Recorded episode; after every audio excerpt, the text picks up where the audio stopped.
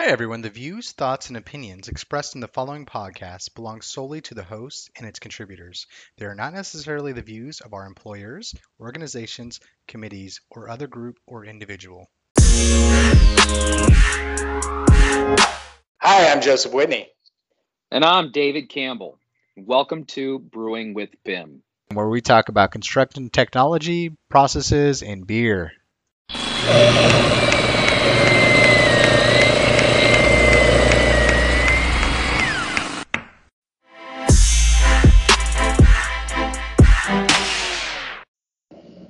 Well, welcome to another episode with Brewing with BIM. I've got uh, David Campbell as always, and today we have uh, Johan Tuckler with us. Uh, I'm, I'm, not butchering your name, am I right, man? Because I think last time I did it. this.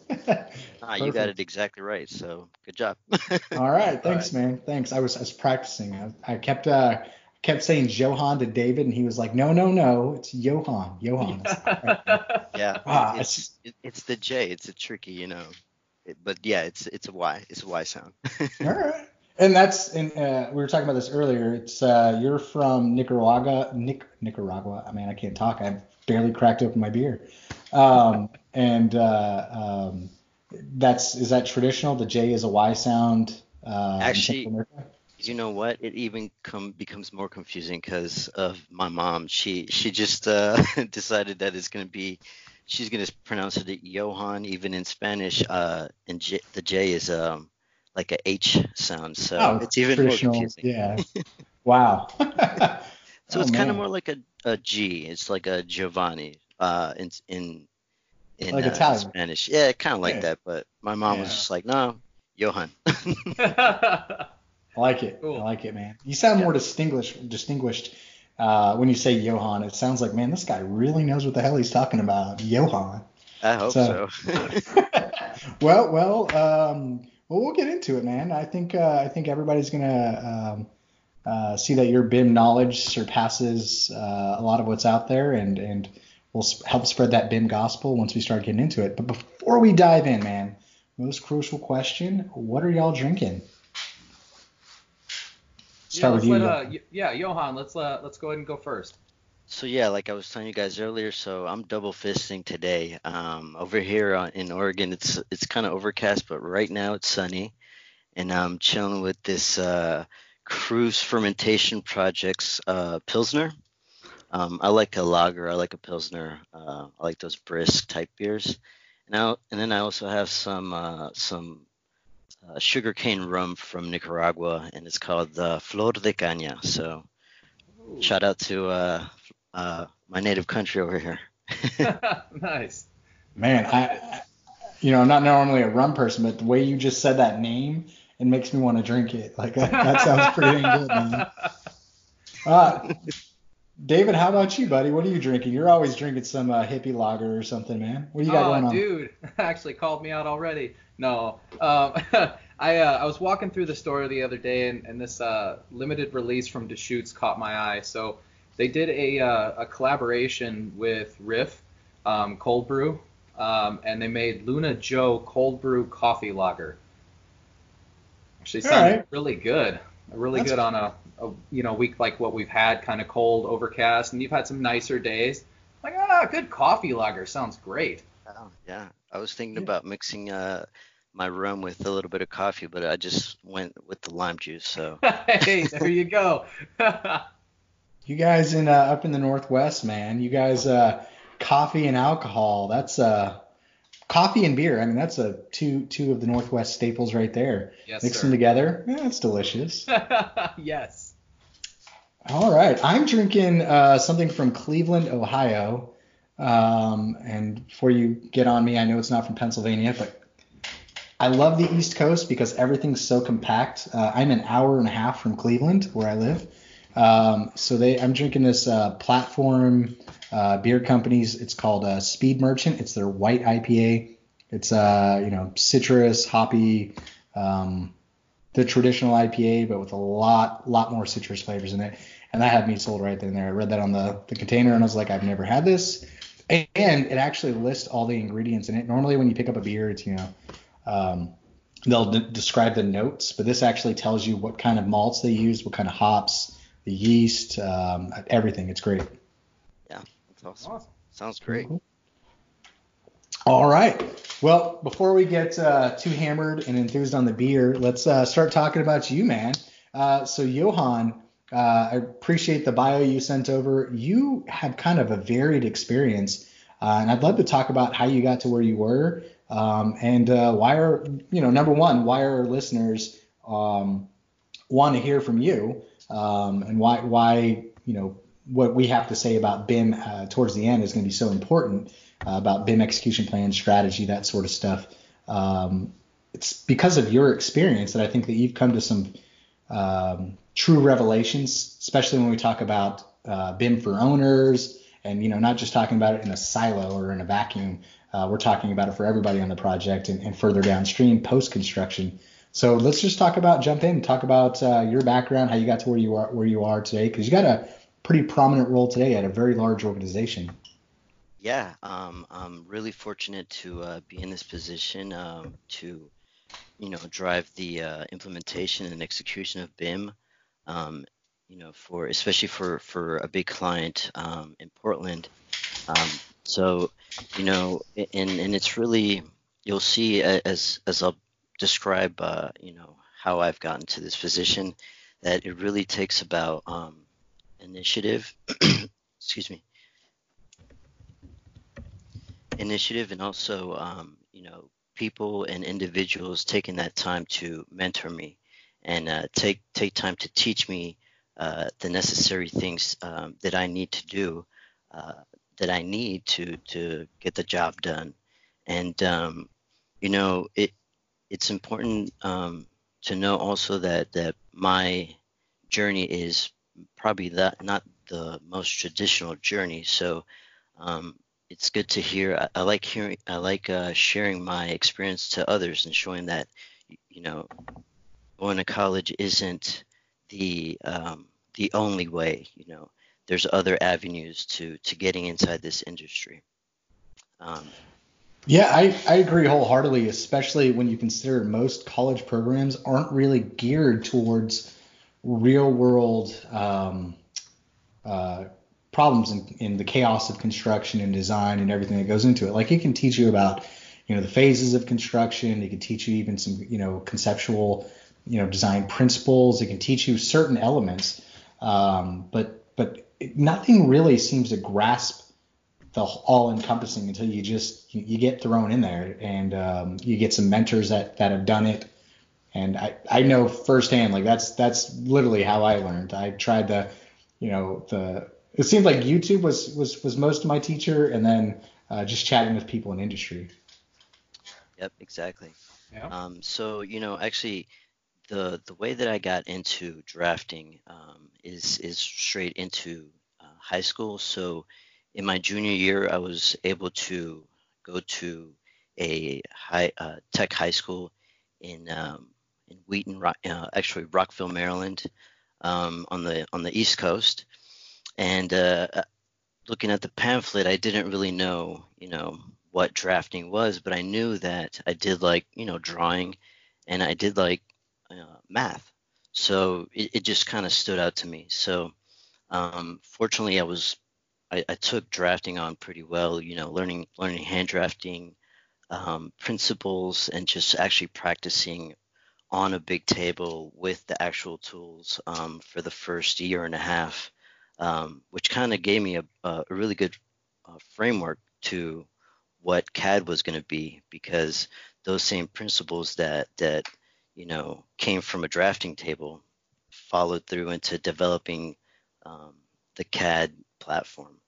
So, you know, once um, I think within my senior year, I asked uh, my professor if I could get some work study credits, and he said, "Well, if you can get um, somebody who will hire you, I'll go ahead and approve it." So to me, that kind of was a challenge. So I, I, I, went straight to the yellow pages, and all I knew was architects, right? I didn't even know that uh, engineers or, cons- or construction people did did CAD. So I just went straight to architecture, and uh, you know, it was a couple weeks, and finally I got to I got to M and um, I got a call back from this small um, independent um, architect who was working out of his out of his basement, and uh, we had a quick call on the uh, a quick chat on the on the phone, and um, he invited me in to uh, to come actually do a test in CAD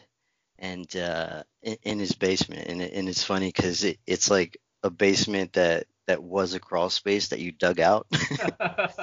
so the rafters were like right at your head. yeah. That sounds a little creepy, by the way. hey, yeah, come take this test. It's in my basement. Ah. You know yeah, what? Right looking back, looking back, yeah, a l- little sketch. Um, but fortunately, you know, uh, um, this relationship actually turned out to be uh, really paramount in, in in my career because it, you know, again, um, this individual and and um, his company is uh, MC Design Build out of Gaithersburg, Maryland, and uh, I worked back there between uh, 2002 and 2003 um, uh, with Mike Kavanaugh. Uh, you know, and, and he really took the time and effort to guide me and, and teach me what um, all the all the processes, all the steps that that um, were involved in in putting a design together for a residential project. Um, you know, luckily, so luckily after I, I, I got the internship, um, you know, the the kind of tasks that we were out out there doing, you know, we were out measuring, um, taking pictures uh, of houses, of of sites, um, and then coming back and uh, putting it all in, all in CAD, and it wasn't just your your your regular you know um, version of CAD. It was it was architectural desktop, um, which again that that really proved to to provide me a great foundation for for the next step um, in in, the, in a 3D environment. But um, you know we when we were making our designs, we were drawing we weren't drawing just lines. We were drawing we're placing walls, we're placing windows, we're placing cabinets, you know. Um, so it, it wasn't just the drawing, it was the real getting into what it took to um, uh, spatially design these components and make sure there, there aren't clashes and make sure that you understand uh, that you took enough um, uh, survey and photos out there so that you don't have to go back out there and and, and um, or or you don't have to guess you know guess inside the office and and you know get the most accurate um, information you can for for your design. So you know having that that first experience was really really paramount for me. Yeah, it's it's actually great that you learned in architectural desktop, like you were saying. Um, for those listeners that aren't familiar with uh, uh, AutoCAD, Autodesk Architectural Desktop, or, or, I guess later it was um, AutoCAD Architecture. Um, essentially, it's it's it's AutoCAD on steroids because the dynamic blocks, the catalogs, the palettes, they're already created. So you're again, you're you're not modeling with a, a standard line. You're modeling with a, with a um, a fully constrained parametric item that you can apply materials and all that sort of stuff to, much like you can do in Revit, just without the whole dynamic um, uh, capabilities of, of, that Revit offers. But yeah, that's a that's a, a, great way. Like, you know, if you had to start in AutoCAD and then learn Revit, it's it's a little bit different. But if you started in architectural uh, desktop, there's a lot of similarities there. Exactly. Um, because yeah, you know immediately you you are considering that z-axis in CAD. You have to uh, do additional steps and processes to uh, coordinate that z-axis. Ex- exactly, and it's not just about a floor plan at that point in time. It's about the the element themselves because the, we we haven't um, a full item associated for this wall, like you're saying, not just a line type um, that you know may be dashed if there's an opening or whatever, but a real uh, element there that represents that. So our, it's not not about floor plans; it's about the whole 3D uh, model at that point. Um, so so you, you got into um, architectural desktop, um, and then how long before you actually got into something like Revit? So um, it, you know, for me, um, it took me a while to actually get into Revit. Uh, I, I, spent some time in a structural firm, um, about seven years, uh, but it wasn't until 2008 where um, I had another really great opportunity to to really get uh, that one-on-one training with with a subject matter expert. Um, so in 2008, uh, I started working for another large firm, um, Walter P. Moore, um, as a CAD tech. Uh, and after getting hired, uh, the office manager he kind of told me, you know, it, it, was pretty awesome, you know, bringing you in because the pool of, of resumes was about uh, you know 250 resumes that we got, and we were really looking for somebody that had Revit experience, um, and, and, I think they had about know 20 20 to 15 interviews, and, and fortunately uh, they picked me, and within the first month uh, they brought um, this this gentleman from Tampa, Florida, uh, David Harrington. He he's uh, he was a co-author of Mastering Revit. Um, nice. I think uh, t- 2009, 10, and 11, if I have that right. Um, and, and he came over and he gave me uh, a one-on-one, you know, 10, I think it was, uh, I think it was eight or 10 days of just Revit training. And we, he just, again, gave, that gave me the foundation I needed to uh, take those skills that I, I had developed from um, from learning the architectural desktop and, and really maturing and manipulating how to use uh, CAD for those um, eight years to finally uh, taking that and, and moving towards Revit and and, and getting that uh, getting in my foot into that that platform. So within um, within you know three months of, of starting, I, I was um, our office was awarded one of um, the schematic uh, or the preliminary engineering design for um, a large project internationally uh, in in uh, Saudi Arabia. Uh, uh, it's called uh, KAPSARC, um, some petroleum studies um, school or university, and you know they just threw me in there. They they they just you know told me here's here's the project. Here's the here's the architectural model. You know we need a, a structural a structural model. And and they just you know with the training that i got and and the experience that i had in in architectural desktop i just you know was actually able to successfully um, get into uh, revit and and really give a, a good product to to the engineer so you know, it, again, having that one-on-one mentorship early on uh, really proved to to launch me into into um, high production. Yeah, um, that that that's like kind of a storied uh, almost approach yeah. into the into the the you know into Revit into into BIM. You you got to start you got kind of a, a, the ideal, I guess, you know, circumstance as far as the work study credit. And then you got into one of the largest firms. Uh, and I just checked, David Harrington's still there at Walter P. Moore. Um, and you got to work under a true master. Like that's, I don't, I don't know anybody that that's got that. Um, you know, I sat next to uh, this gentleman who works in our office. His name's Kurt Egley, and he, you know, helped bring in Revit. He actually uh, you talk about architectural desktop and uh, uh, AutoCAD architecture. That those were his babies, uh, and he helped bring in Revit uh, technologies at the time. And I got to you know pick his brain and learn some stuff from him. Uh, but you got to learn like hands-on experience from somebody who knew it inside and out that wrote books on it to teach other people. And that's I don't know, man. I'm, I'm envious. Yeah, that's yeah. pretty awesome. It, it was it you know, super amazing opportunity for me, you know, um, but you know, as well as having uh, engineers that really took the time to teach me what structural design was.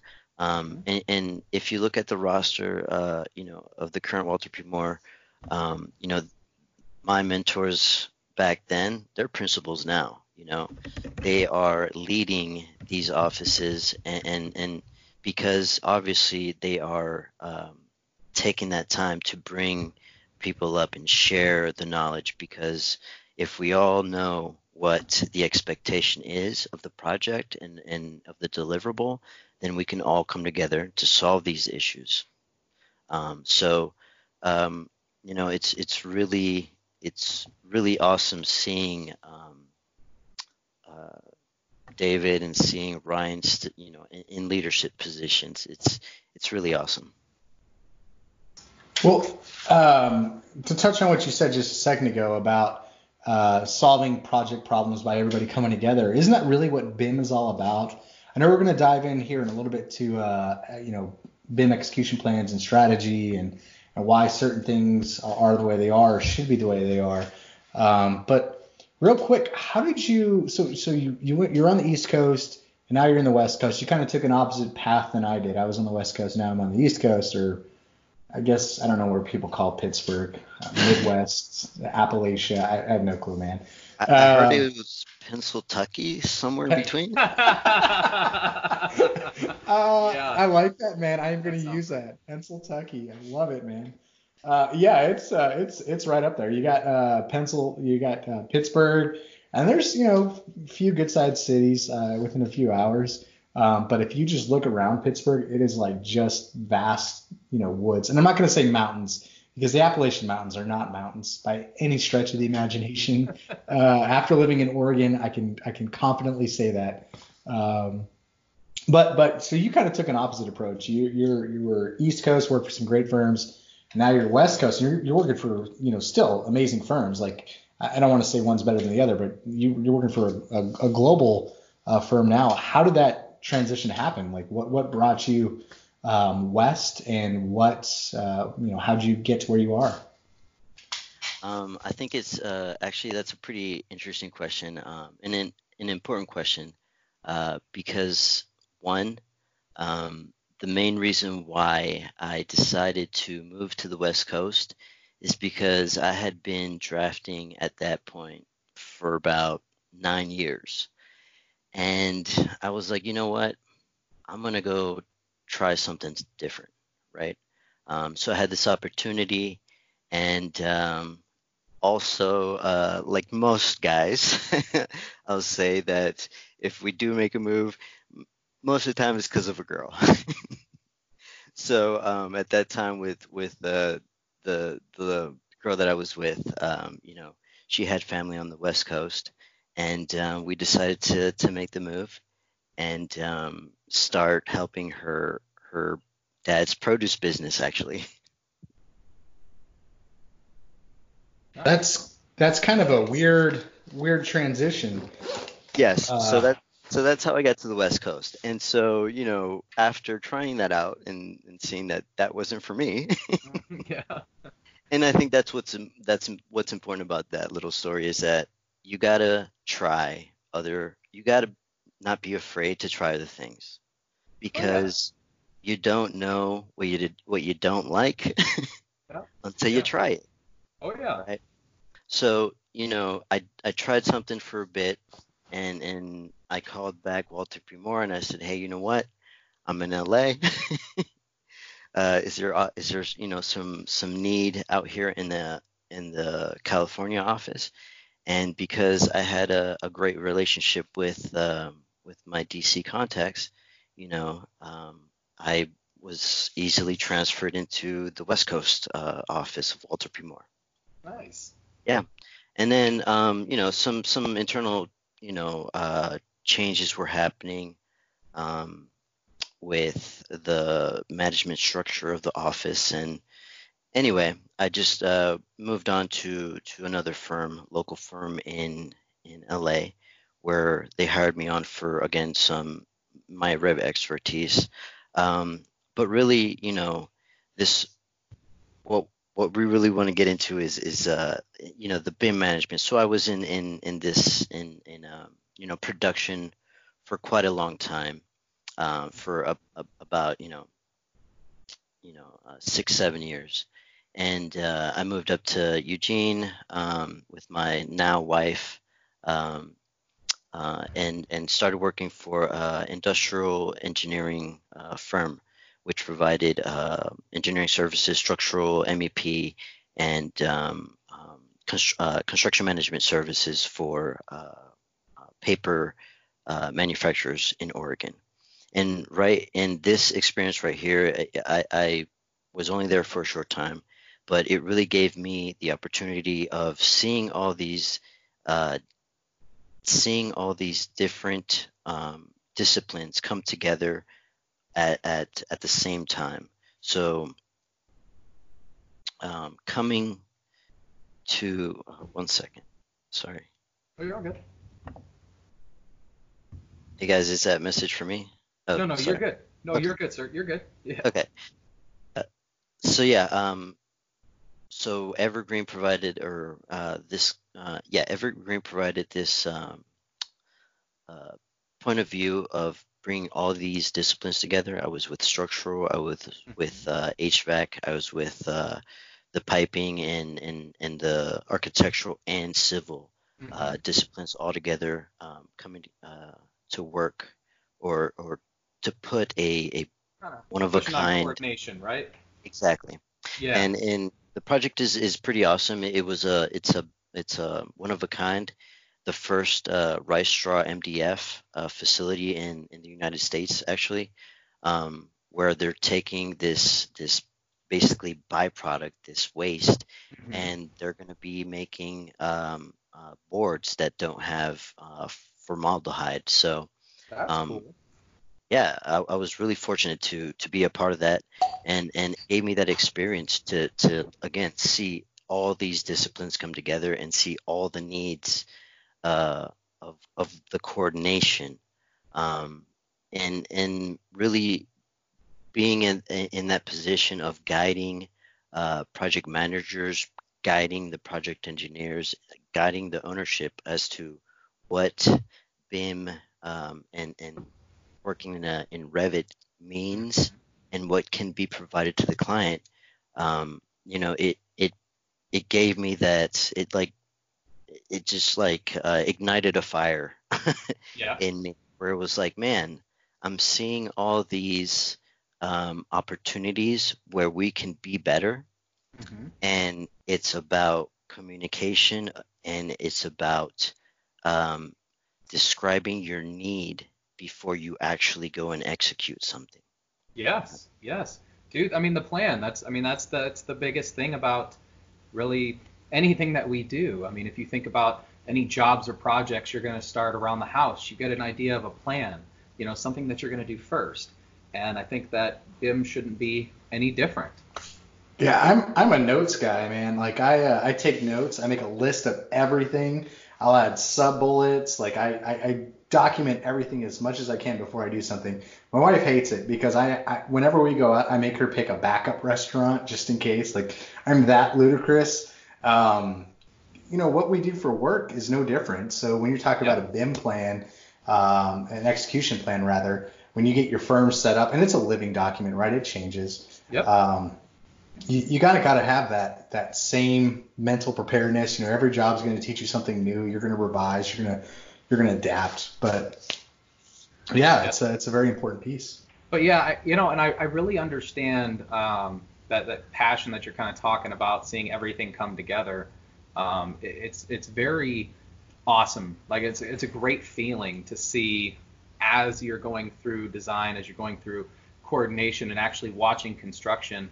Um, and, and, again, seeing everything as it's going in, as it's brought in, it's just amazing. But also being on site, being able to see what the issues are, what the communication issues are, the versioning, things like that, that can cause big stops or big gaps and, and further issues and delays that can be, you know, big problems on any site that you go on, really.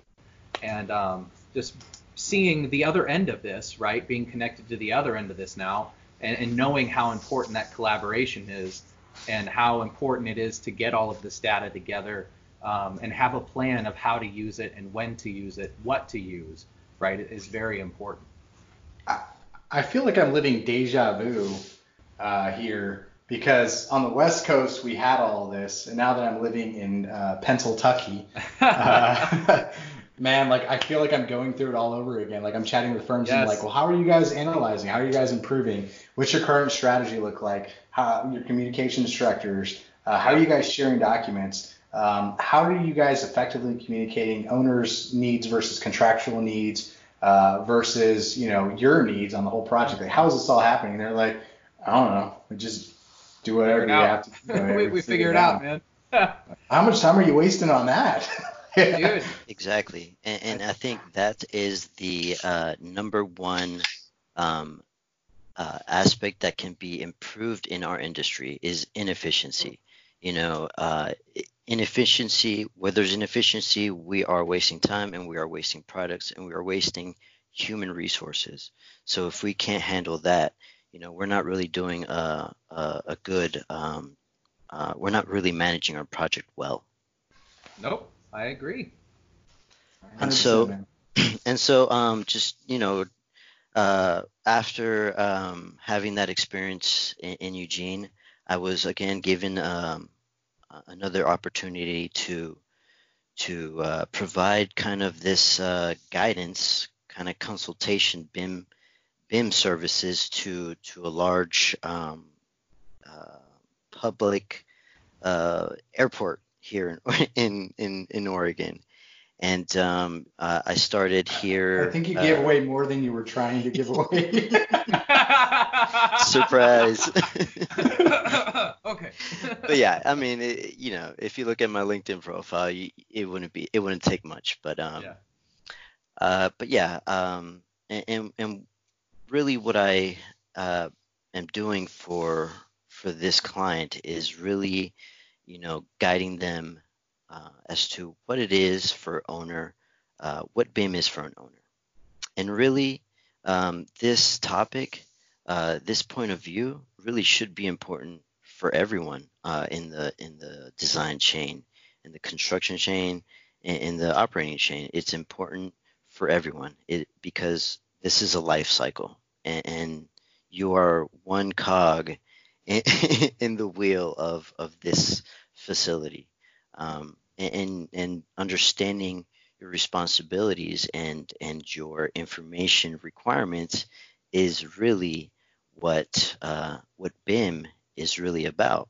And like you you were you were saying, you know, um, it's really about coordination. It's really about uh, using the information within within these elements. It's about determining when this information is being developed and as to what development or detail this information is is is developed, um, and when in that chain of or, uh, within the phase that information is available for your other uh, um, parties to to consume.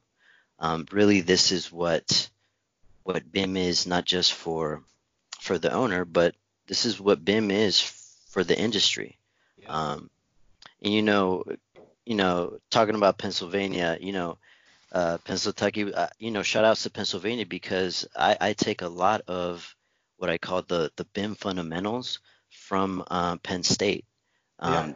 They have been working on such a great program for so long, and you know, a lot of the information, a lot of the resources that I use, you know, these are free resources yeah. that that are available.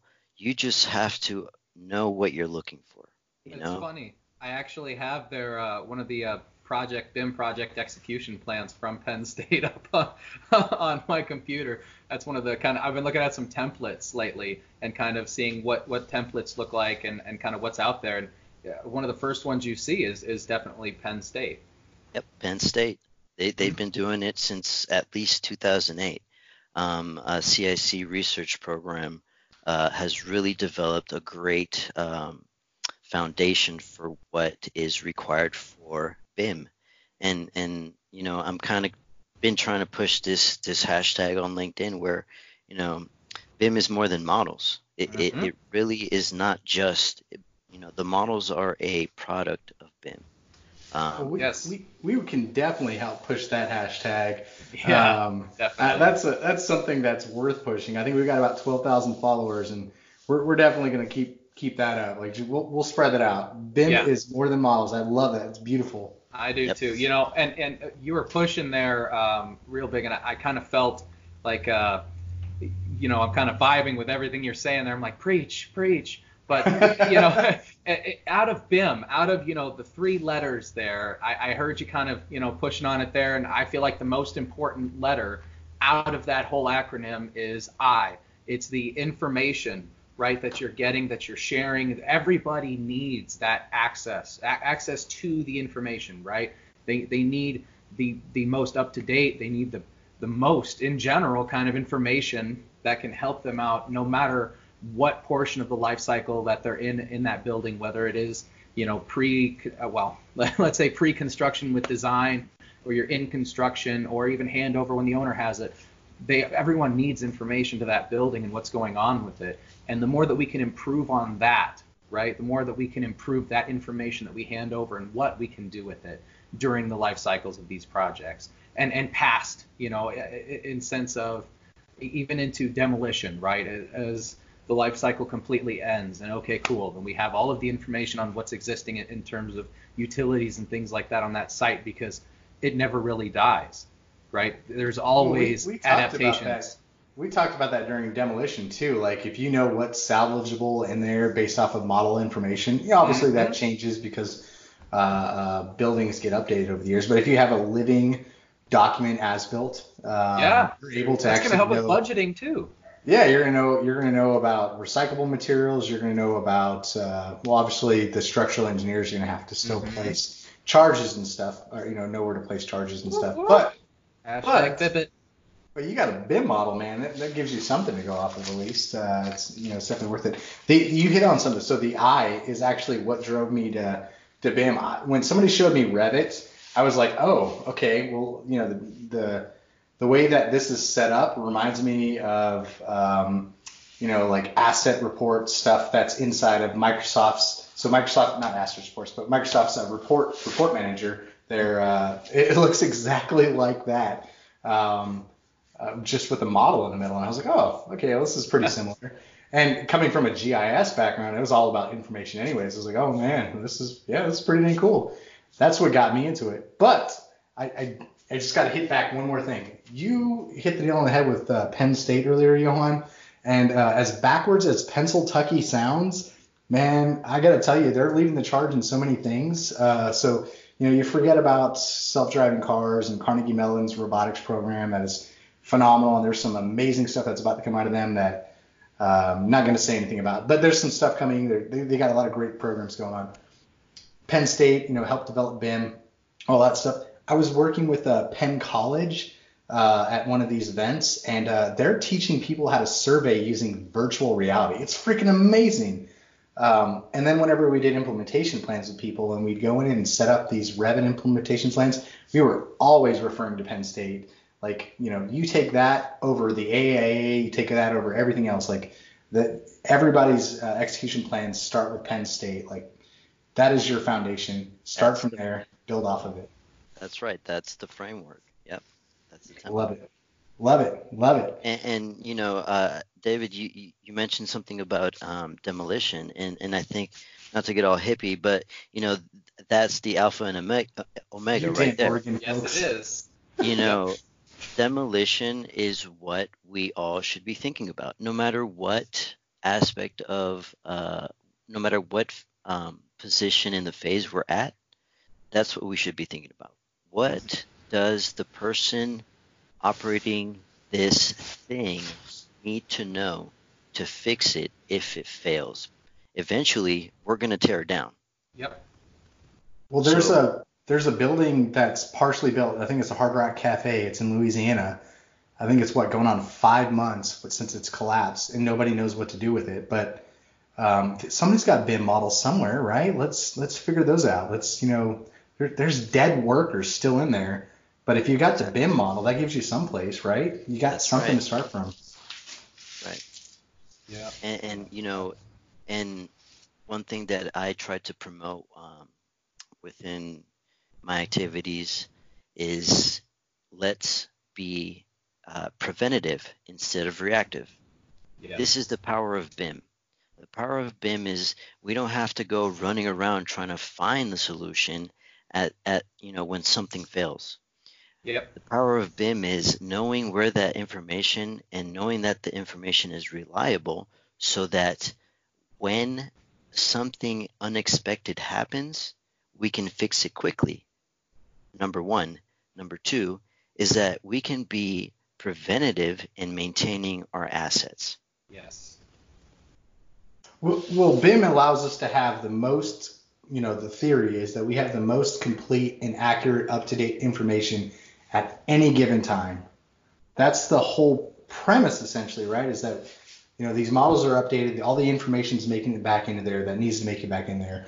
And it's so that people downstream can can make decisions based off of this information. So as long as we're giving accurate information, we're giving um, the information in a way that you know people can consume it um, you, are right. You're 100%. You're you're not being reactionary. You're being proactive.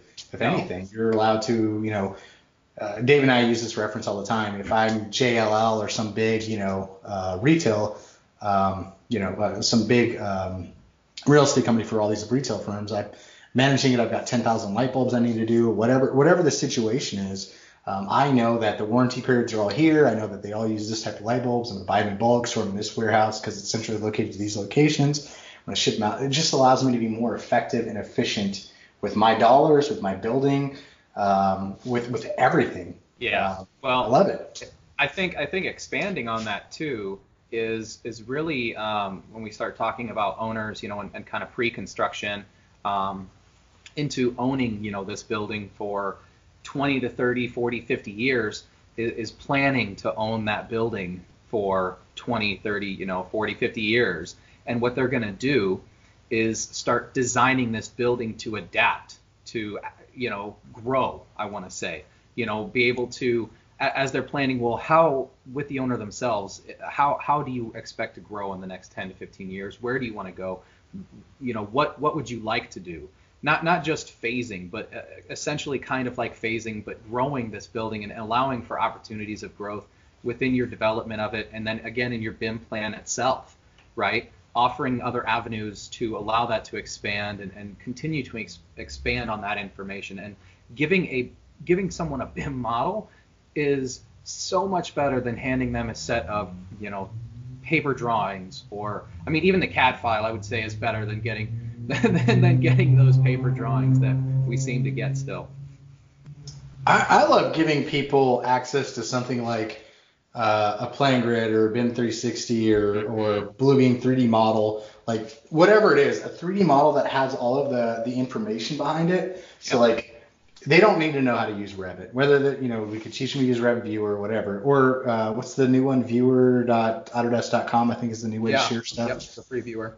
Yeah, yeah. Um, so no matter how we give it to people, if you give it to them in easy consume format, and just say, yeah, it's got to be consumable. It's got to be so easy to consume. I, I, if I, you got guys on a job site that just balk at new technology. Well, I've been doing it this way for you know 20 years, 30 years, yep. you, name it, whatever it is. But they know how to use their smartphone. If you can teach them how to use their smartphone to leverage the information they already got, so whether it's an app, whether it's um, you know 3D PDFs, 3D it doesn't PDF. matter. Yeah. yeah. it doesn't matter what it is. It's a you know HTML viewer.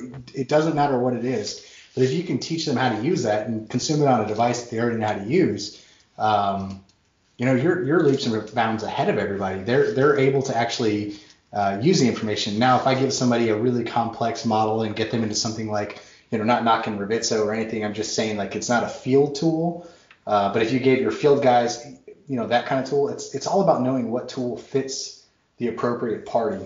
Mm-hmm. Um, and and just you know this is and honestly this is what I like about this podcast is that you know we you guys started a topic and eventually it it, it just um, develops it, it, into itself kind of mm-hmm. and I say that because just hearing you guys you know talk about what all these uses of the models are and the uses, the users of information and, and consumers of information who who what they can do if they have this information that right there is BIM.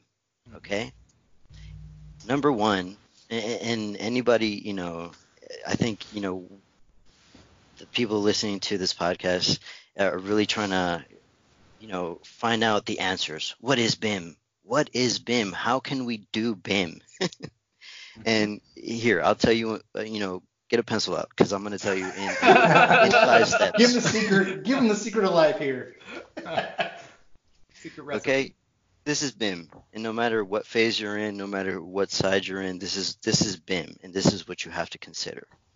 Number one, what is your project goals? What are your project goals? What do you want to succeed in this project? We know you want to build something. Great. We know that. but what else do you want? Okay. And and again, I I I, I use uh, Penn State as a resource. Penn State, if you go to uh, PSU BIM uses, they will give you 25 descriptions of model uses. Okay, and this goes and they're um, fa- uh, they're broken out per phase. Okay. Uh, uh, um, planning, design, construction, and operating.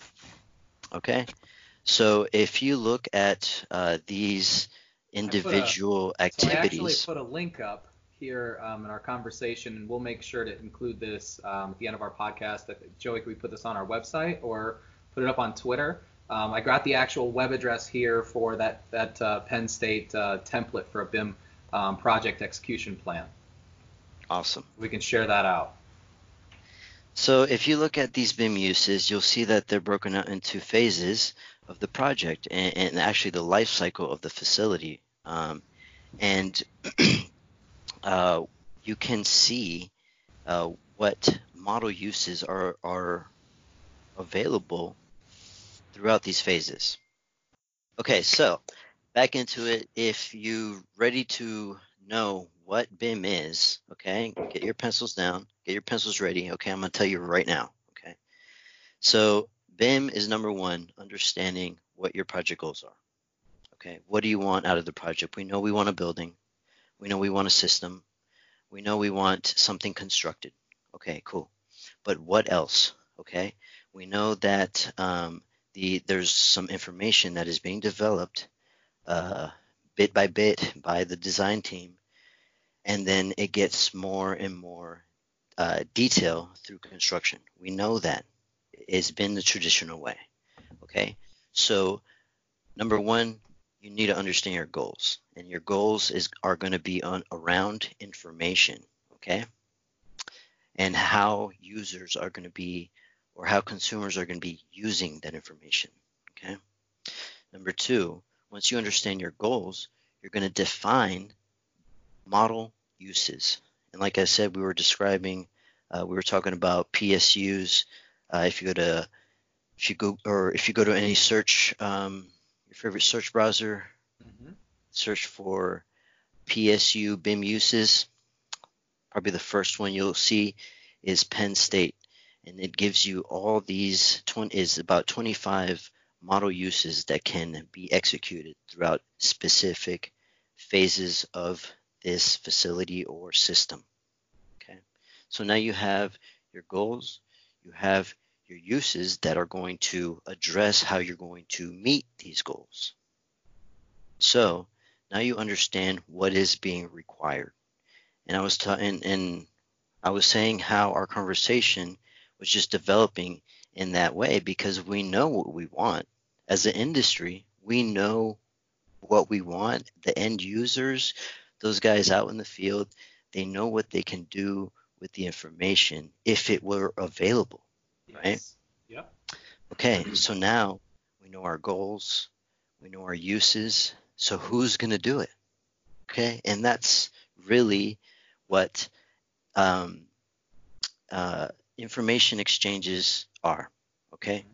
information exchanges means when is a model going to be developed, and at to wit what level of development? Is it going to be ready for the next responsible party? Because as we know, usually information starts from an existing condition. uh, a facility owner gives us blueprint drawings. Most of the time, hopefully it's PDF. Uh, if we have a really good owner, vectorized PDF, right? exactly. Hopefully a vectorized PDF. exactly. So, and then from there, uh, that's our basis of information for existing, and, and, we and we know what the architect is going to do in terms of uh, programming the design. Okay, right? Uh, so we, for about you know 20, 25 years, we have been doing this traditional method of developing information. We just have been putting all that information in only two places specs and drawings. What BIM is doing is throwing in that z axis, throwing in models, and throwing in time. Yep. So we go away from this 2D planar to not just vertical, but time. Okay. Yeah, so 4D how, right out exactly. the gate. Yeah. So how so how do we manage that? And that again is the third bit. Information exchanges. Who is going to develop what model and when it's going to be available for the next one? Yeah. Okay. I think I think a big part of that is kind of specify like the the owners and whoever's going to be financing, whoever's running these kind of projects sits down and, and, and really thinks about that, maybe consults with someone to figure out exactly what level they need so they can start specifying this in these contracts, right? Start actually getting down to I'm only going to work with people if they have this information, this level of information, if they can give me the detail that I need. And right there, again, that's why I really like this podcast because the conversations develop. And boom, you gave us right there the holy grail. Okay, that is what is what the owner uh, should be defining in terms of BIM. Mm-hmm. It's it lies within the contract because if you don't define that in the contract, your consultants, uh, you are up to um, the discretion of your consultants mm-hmm. of defining what BIM is for the project, not what it means for you, the owner, but what it means for the project.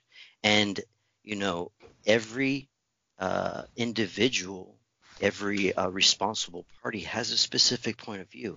Traditionally, it has been to make 2D drawings. Mm-hmm.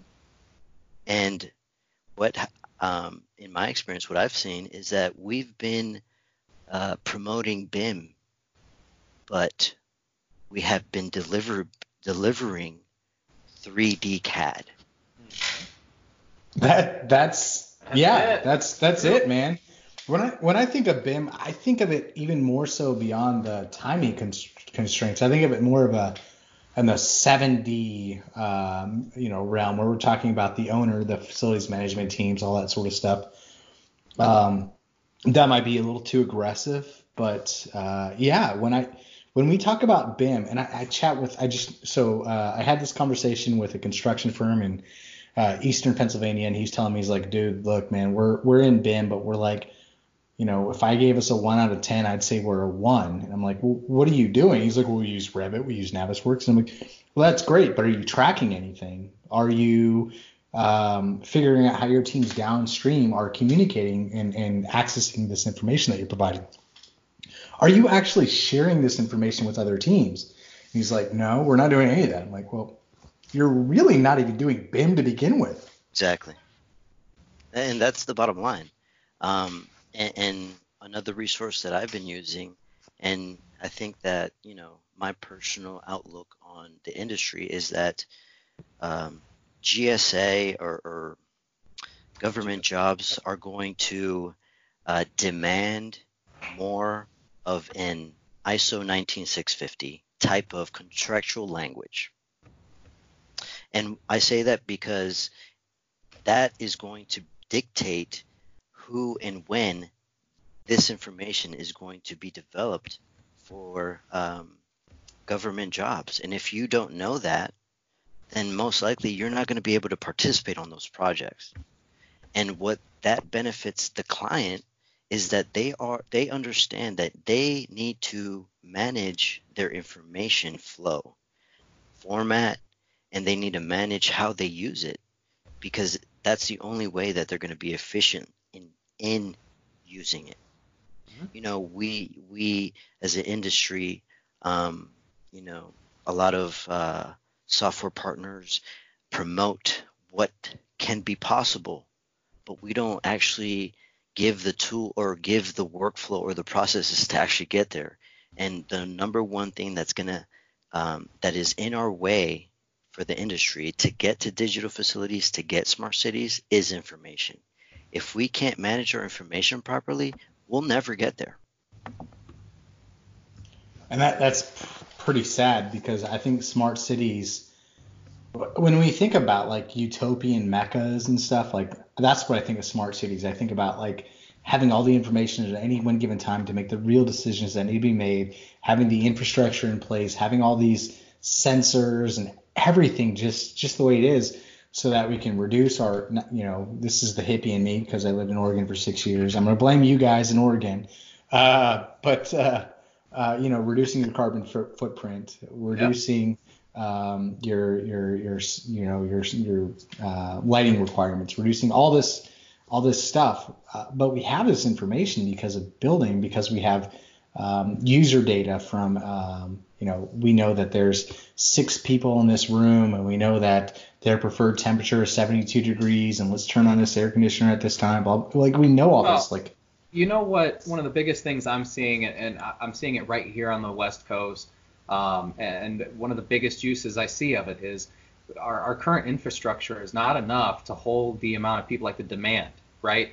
And I live I live on a mountain, right, right outside of Portland, and the city that I live in is growing at a rate that they cannot kind of handle. Like the schools are kind of overpopulated.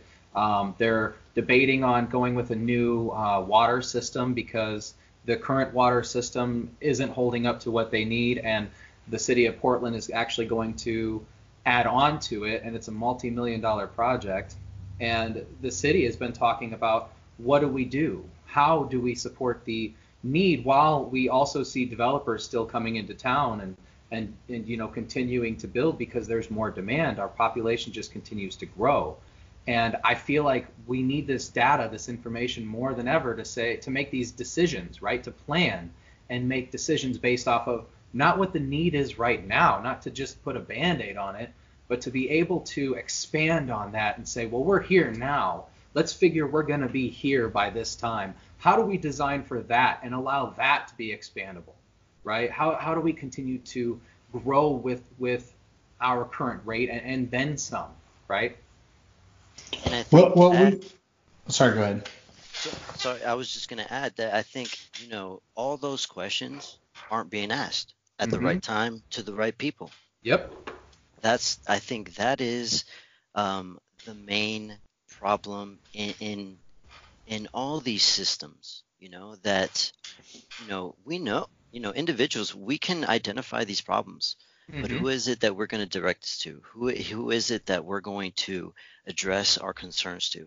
And who is it that's going to make these changes? And you know, I know that this isn't the the the place for it, but those are the kind of questions that we need to ask because infrastructure is the number one thing that keeps us healthy. Yep. Yeah. Okay. It is. I mean, it, it, we want to talk about, um, you know, the health of, of the society. That mm-hmm. is the if you look at the data, and I urge people to to look this up. Okay, um, the infrastructure, the development of the infrastructure in this country has been paramount to uh, uh, staving away infections and viruses mm-hmm. more than other uh, paths. Okay, so yeah. that is par- So that's why I'm so. That's why I'm very passionate about this this topic, this industry, is because personally I see the inefficiencies, mm-hmm. I see the opportunities, and it all lies in miss well in managing of information, the opportunity in better managing that information, mm-hmm. because you got to know what you want to tell somebody to give it to you. Yeah, that's exactly it. And, and what you're saying about infrastructure is 100% true. Like you know, our, our interstate system has a lot of negative connotations to it, right? When we think about uh, There's a lot know, of the- opportunities. Yeah, well, but we think about like you know, uh, you know, it started from the World Wars. It, you know, um, it it uh, you know had a decline for electric streetcars, especially where you guys live. You know, uh, so I lived in Cadabro Acres. It's just off of uh, it's it's like a, a unincorporated area between Tigard and Portland. It's a uh, it's called Garden Home. I don't know if you guys are familiar with it. Um, but uh, it was on the uh, west side of Portland. Um, but that whole area was like an electric streetcar. There's all these electric car paths. Um, but whenever the you know the highways and all the roadways and you know the the uh, oil and tire manufacturers lobbied together and did away with the electric cars, all that sort of stuff. All that stuff went away. So you know you think about that negative conno- con- connotation. Um, but that said, like without it, we we wouldn't have the life that we have today. We are a um, car-driven society. You know, when you think about how you're going to get to the the nearest hospital, uh, especially thinking about coronaviruses. Uh, and actually, I wish I was drinking Corona right now. Um, I'm three beers in, and I'm like, man, you know what? These would go a little easier on me if they weren't seven percent alcohol. Uh, Sorry, guys. Uh, but, but but anyways, what I'm saying is, um, your your talk about infrastructure, it, you know, it kind of probably has a negative connotation because of that, because of its aging. Uh, they said we need to spend what like two trillion dollars or something like that to fix our aging infrastructure. I don't remember the exact number. Again, on this podcast, do not quote us on statistics. I promise you, we drink alcohol, uh, real alcohol, in real cans and real bottles. So. Um, uh, Well- we're we're not apt on that. But sorry, I go think- ahead, David. You're, No, you want to okay, say something? thank you. Yeah, I, I, I just I wanted to go back to uh, to Johan's point there, and I, I think that all of that ties back to the information exchange, right? Hmm. Um, they Yes. are they don't know who to talk to. I think that knowing what they want, you know, consulting and, and these these owners consulting and knowing what they want and being able to specify what they want and only and working with people being a, being picky right? Be picky. Be picky about who you work with and, and find the right people get that are that are capable and willing to give you the information that you need right? To get you this type of BIM data whatever level of detail it is that you really need right? You got like we talk about these paper machines right? I actually um before I moved out here, I worked as a uh, production engineer on a newer um, paper mill. It was a recycled paper mill in Valparaiso, Indiana. And I was a, um, I, learned, that's where I learned to read P&IDs and kind of seen this entire system um, come together, connect. It was an awesome project that I got to be a part of, that I got to kind of see. Um, but I think it all kind of, again, comes back to knowing kind of who and and what you need so you can specify that like i said with all the pumps. That facility had several like i, I can't even they, they were huge right? And and all these lines and sensors running everywhere. And these owners taking that information the owner of that of that facility and being able to push it into we had these like glasses that you could kind of look through and, and, and see these systems and different machines that told you where things are and what the flow was and if anything is failing, if anything needed maintenance, you know, being able to to kind of see all that and communicate that information. And it, it, it was very vital. And again, as they specified that, they only worked with people that could provide it to them. And they got what they wanted and they were able to grow and expand as they kind of need to. And I, I think that is, it's very, it's very awesome when it works like that, right? Being able to be that owner in that position and specify exactly what you need, what you want, and Yeah, getting that- the right to move Yeah, forward. that reminded me. I actually did have a point where I was going. I completely forgot it because uh, again, I'm on my fourth beer. uh, but but um, as we're talking about what owners want, we so we had done projects in the past where we had uh, worked with owners and, and and Johan mentioned this earlier where uh, when you specify that you you know owner specifies that they want BIM, they're specifying that they want um, they're, not they're not detailing what that information is. Uh, so you know I use this example a lot for an infrastructure project. Um, an owner had specified BIM. They wanted this, you know, they wanted information in their mind. They perceived that they wanted a level of information, but they didn't communicate it. It wasn't on a contract. So it was up to the consultant to say that, yeah, yeah, we provided BIM. Here's the BIM. Blah blah blah. We're done. Uh, this project had flooded. Their O&M was a digital handover.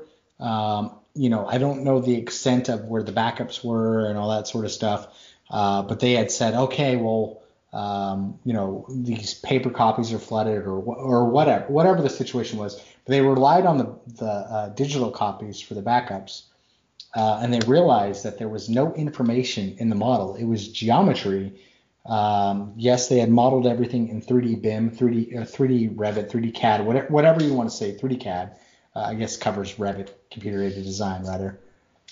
But they had covered that, but it it didn't meet their needs. So having that conversation about what meets our needs for the whole life cycle of the project, um, post construction, right? How you know if this if this uh, building were to shut down tomorrow uh, what do I need to get it running again needs to be in the model at, at some, you know, at some degree, right? Uh, referencing hyperlinks, information, parameters, property information, whatever it is. If we can put that in the model, um, that does the owner a real justice. And uh, unless that's contractually obligated, which which I'll be honest, it is more so on the West Coast than here in Pennsylvania. Um, you know. Well, I'll say that uh, you know, I've worked on both sides, you know, and here's what I'll say: it depends on the knowledge base of the project management staff mm-hmm. when they're writing the contract. It doesn't matter what, what coast, okay? It really yep. doesn't. It what matters, and and this is what everybody wants to understand. How can we how can we the owner wants to know how can we uh, manage their consultant mm-hmm. and the consultant wants to know well what does the owner really want because traditionally we they want 2d drawings i mean really i mean we make drawings for permit right i mean for building permit yeah, yeah. otherwise yeah. uh you know a I've I've a contractor will say I've heard contractors say, "Oh, we don't need drawings. No. We know you gave us an idea. We'll give you what you want. Yeah. we'll figure it out. Yeah. For yeah. money. For money. Okay. Yeah. And that's and that is the whole uh the whole point. We want to do this efficiently for everyone. Because when everybody makes money, because everybody can, everybody can make money. We just have to determine when this is going to when we're going to be doing this uh, process of BIM because BIM isn't models. Hashtag BIM is more than models. BIM is it. BIM is a process. BIM is a project management description of how you're going to use models and how you're going to develop information. So going back to uh, you know the the the juicy tidbits, it's project goals. You need to understand your goals. You need to understand how model uses can um, benefit those goals, how you can attain those goals with models, because there's different type of models. There's it's just not Revit. There's point clouds. There's uh, Civil 3D. There's Tekla. There's I mean I can mention you know 25 different type of platforms. It's not it's the 3D environment that you choose and that is required by the owner. So if you know what the what the goals are, how the model is going to be used, then you and, and I purposely skipped LOD and and said ex, uh, information exchanges because that is paramount. You need to understand who's going to be developing this information before you actually de- say how, what level this information is going to be developed to at mm-hmm. what phase. Yes. because it has different purposes to different individuals. and what elements not not only who but what elements are they modeling like i don't necessarily care about the duct but i do care about the the, the equipment. Like there's so much that that you know Well- i get offered asked a lot like hey guys what is the secret of BIM? We really want to get into this. You you host a podcast. You got to know this. And I'm like look man uh, i interview people like johan here because uh, if I just interviewed David and myself, we would be in an echo chamber. But we got to get the owner's perspective. Perspective. We got to get Oh. other people's perspective. We we got to know what's going on. Yep. And the reason is if we're talking about uh, what is BIM, what it, you know, you, you know, we we just Dave and I would just say, hey, model everything, you know, sure, sure, whatever. But at the end of the day, it really depends on what Johan's saying here, the owners, the the project outcomes, who needs Well, what, when, where, at yes. what time. I, I Uh, would say I would say definitely yes, but also um, that goes into even the design phase itself. If I'm a structural engineer, as you said, I may not care about every every duct, um, but I, I will care about where the equipment itself is sitting. If I have like a two and a half or five ton unit, I need to go ahead and make sure that it's it's structurally sound in that area to hold that load, right? And communicating that, but also communicating every every part of the design into into that one um, model and, and being able to hand because you know maybe the architect doesn't need everyone else's. I mean typically yes they, they should. But you know maybe they don't need everything. But the owner themselves will need all of that data. They will need uh, the equipment information and the warranty information for any equipment that they have on you know or in this building. And they may need to know where these ducts are if they have any heat transfers or if they have any um, zone dampeners or anything like that installed, you know, where things like that are located within their building to be able to hand this over to their maintenance facility. You Well, know, That, What that all goes back to what Johan pointed out earlier with this link that you're sharing, the uh, www.bim.psu.edu slash bim uh, underscore uses, um, where you're talking about maybe structural analysis, where you're talking about mechanical analysis. Um, if this information is placed properly in the model, right, the geometry is there in the model, we can um, in your essentially all the uh, property information is correct. We can run in our analysis. We can get all this information. We can um, do all this sort of stuff. And, and, kind of getting back to what Johan was saying earlier, uh, we were talking about engineers, uh, or maybe it was you, David. Sorry. Again, fourth beer here, man. 6.6% alcohol. Uh, I don't remember who's who, what's what. But but um, uh, if we're talking about um, uh, you know this whole concept of BIM and um, uh, where we're placing things, what what we're kind of seeing out of things. Um, you know, really, I actually forgot where the hell I was going with this, man, guys. I well, apologize. you're, you're all good. You're all good. But it, it goes Oh, back man. to it goes Joey- back to like collaboration. It goes back to um, all that making all of that information kind of consumable for everyone and everyone determining what level. Um, I don't want to say level of detail, but that level of detail, that information that they need to to to do what they need to do, right? Yes. Okay. Yeah, and, yeah. And, and and David, Joey, you guys, it, you know, you guys are right on point. Okay. And and let me put it back into into um back into the roadmap. Okay. And and this is what we're all talking about. Okay. What we're all saying basically is that we, the every individual. Uh, performing modeling activities and, and developing information, they need to know why they're developing it. Mm-hmm. Yes. The contract says make drawings. Make drawings. And if the contract says make drawings, then that's not truly BIM. Nope. So, like I said, you need to understand your BIM goals. You need to understand how you're going to attain those goals using models and information. You need to de- you need to understand and define who is going to develop this information and the models at what point for those uses. Mhm. Okay? Because those like I said, those uses happen at different stages of the life within the life cycle of the project. Yep. Okay? So now that we understand what we're doing, what the owner wants, how we're doing it, who's doing it. Then we're going to get into the nitty the nitty gritty, and that's LOD, right? Mhm.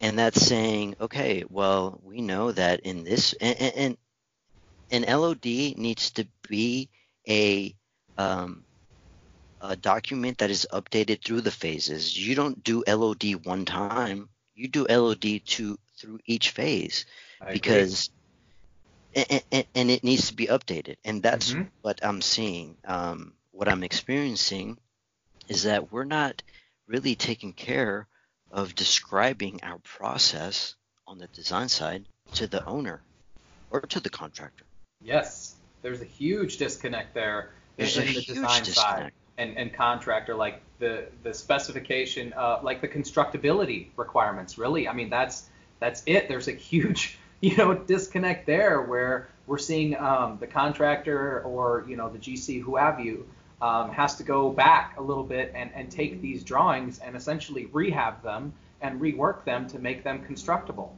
and, And- that's not efficient for the owner No, it's not That- at you're paying double. You're They paying are. double, and because the owner doesn't know, because the owner hasn't um, described that within the contract. Okay, Mhm. they again they are left to the consultants and contractors' discretion as to what BIM is. Yep. So, really, if we want to push the BIM initiative, we really need to keep asking owners and not just asking in the sense of saying, hey, um, what do you want? No, we need to say, you know, we need to come up, we need to come up with a plan because mm-hmm. we are professionals mm-hmm. that know what the system is. And that's why we keep getting jobs with the owner. We keep getting mm-hmm. jobs because we know the template, we know the spec, we know how to do this, and it makes that makes it more efficient. But let's take it a step further and let's develop that conversation more and say, you know what, owner, how are you operating this? And if something breaks, what information do you use? So, to just recap, we got goals, we got BIM uses, we got level, we got information exchanges, and then we got level of detail. Mhm. Finally, and this is the main piece that I hope to see more and more throughout the industry process maps. Oh, yeah. Please describe to every person within the project what the process is of who and when these models are being developed. Hmm? And again, please, I invite you to go to PSU, to the CIC research program, and and read all they have. They have all these resources free. Yep. And you're you essentially to- making a schedule. I mean, you're making a schedule of what you need when you need it and whose responsibility it is. right. And I think that allows everyone like that open transparency of the project to know what is needed from them and when. And at that point, you know, that gives the goal, right? It kicks in, they're ready to go. We know where we, we're needed, good to go. It's when you don't have that guidance that people can get lost, schedules and, and, and timelines can get so jumbled, and it's crazy. And I think that's where, um, you know, we talked about what we want hmm in terms of the industry. We talked about, I just described to you the pieces necessary to get uh, what you want. Yep. Okay. And again, BIM, uh, project goals, BIM uses, model uses, information exchanges, level of detail, and put that all in a process map. And that's Mhm. going to be two levels your overview process map, and that's going to be your uh, individual BIM use process map. And that's Yep. going to describe to every individual what needs to be done and when.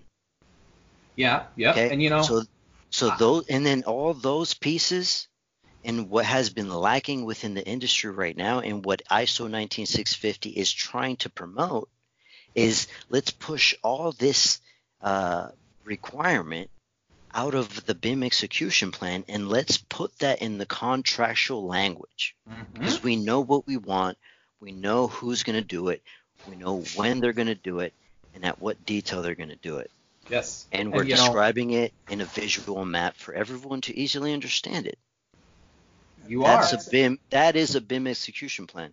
yes. And that's actually what's needed. In fact, we should when well, when people specify BIM, they should actually specify the specific, you know, that, that specific ISO instead of just saying that, you know, we need BIM. Uh, you know, I spent six years in Oregon, um, you know, working with architects, engineers, construction companies, uh, that, you know, in MEP contracts, and all that sort of stuff that, that said that they needed, that the owner specified BIM, but they never specified a level of BIM. They never specified who does what, when, where, or how and it was always yeah we did bim but it was all about coordination and nothing else nothing to the owner's benefit no. Well, really it was all about uh, mitigating the construction risk essentially Mhm. not necessarily an owner's benefit in my in my perspective right it's all about the the construction teams um, but uh, you know we get this new iso that, that that comes about and it's like okay well now we know who does what when where and how Mhm. if we specify this on our projects then we're on to something. We're on to, uh, you know, from from conceptual and, and ViaTechnik, who we're gonna we have an interview coming up with on our next podcast, I believe, or maybe it's two podcasts. So you know, don't quote me again. Statistics, blah blah blah. Uh, uh, they had this amazing graphic, and it was about like, you know, they had this great write up. It was a good it was a good write up but the graphic to me is what really stood out. And it was like you know the old way of doing bim and it was like you know the, you know uh, the architect does this the engineers do this the subcontractors do this the gcs does this blah blah blah. And it wasn't really to the benefit of the owner. And now really what bim is and in my mind it's all about the whole life cycle of the building. It's getting to that that uh, that understanding of this is what we're going to produce across all disciplines and subdisciplines and uh, you know to the benefit uh, to the owner and this is why you're going to use it and this is what you're going to do with it that sort of stuff mhm. well, but as sorry go ahead Jed. Uh, oh, it's it's Dave. I was gonna say, dude, I gonna I've been, Jesse, I've been, but, I've been uh, trying to jump in for a while. I've been so excited. like I'm like, oh man, man, man. Jesse he interrupts me regularly Jeez. so I'm just to say this. no, I, I think like wrapping everything together, um, everything that Johan and, and you've kind of been talking about would be um, templates, right? Templatizing all of this, getting your execution plans, getting getting templates for everything in, in general, like this entire process, templating it for every project, getting a a known point to start off of, right? As you continue to learn, you expand, you kind of grow on that, or you make yourself multiple project templates for your execution plans, for you know your your timelines, for your process maps, everything. You want to map this out, get a template of where you want to be, and adjust it. Like make a couple of them, as I said, and, and continue to grow with it, but continue to know this is where we started on this project. This is what we could have done better, and then we continue to grow and adapt off of that, right? And getting something like this, this um, the the PSU BIM execution plan gives you a good idea where to start, and and then talk with consultants, talk with other people around you, listen to different podcasts, you know, what have you. Um, no no no no no no no only No, listen no, to this listen to podcast this one. Listen to this podcast right listen, listen to this Yeah. podcast, obviously. But you know, eh, the idea is to gather as much information as you can to to get that best idea of where you want to be, where you want to go, and, and kind of get that baseline, right? That baseline information of what you need, and then go from there. Yeah, Well, it, it a- really all uh, it really all starts with the right question. mm-hmm. And and really um I, I urge all design consultants to be introspective and, and really look at what they are defining as BIM. Okay. And and and we know that we need drawings. And if that is the only end goal for the design consultant, then we're not doing we're not providing the full life cycle service to the owner. Nope. And, and really, so it starts with the question. It starts with the right person asking the right question to the right person and saying, hey, what information do you need and how do you use it?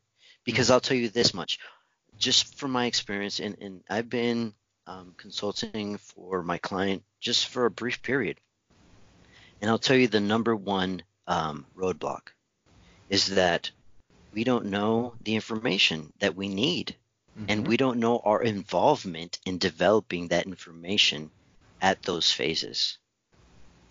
If we, you know, from an owner perspective, you know, I gave you a kind of roadmap, just a universal roadmap for everybody just to define BIM goals, mm-hmm. uh, project goals, BIM uses, um, information exchanges, level of detail, put that in a process map, and that's your BIM execution plan.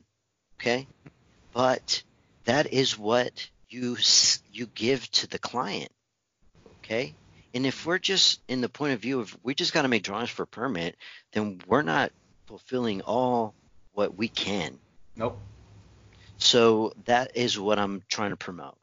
Okay, okay. is that if we want to come into this as uh, as saying we want we are here to provide you a, a BIM uh, service, then this is really what we need. Those four pieces. So we know what the uh, consultant needs to provide. So what does the owner need to need to how to how can the owner prepare to um, manage that? And I'll give you that right now. Okay. And if you go to my LinkedIn page, and this is what I've been trying to promote since since the beginning of this year. Okay. If you're a facilities owner and um, you are uh, you have a large portfolio of properties that you're maintaining and they have HVAC, plumbing, the works, okay? It is paramount for you to identify, to assess the information that you consume. Because if you don't know that, then you can't efficiently determine what is garbage and what isn't. Yep. And you can't tell your your consultant what to deliver. And to do that, you need somebody who understands BIM because or or GIS uh, uh, for that matter. You need those things. Those those two oh, those two yes. platforms are hand in hand. Yes. You need somebody who will manage the data. You know, more and more I keep I keep seeing these uh, these positions for data uh, data scientists and it's like, yeah, because we know that if we want digital city, digital facilities or digital mm-hmm. twins and smart cities, we need to manage our data. We cannot get there and we cannot get to true AI if we don't get there. Yep. So so two things to build off of that. One, Dave and I have talked about this in other podcasts. Yeah, Data scientists these days have become uh, more about people who can uh, sort through the garbage and and get to what data really is. In number two, I actually had it on my list. I was actually about to reference it um, to talk about you know your contributions. You've put out really great papers, um, articles on LinkedIn rather, that highlight uh, you know really define really what BIM is, uh, BIM execution plans, BIM strategy.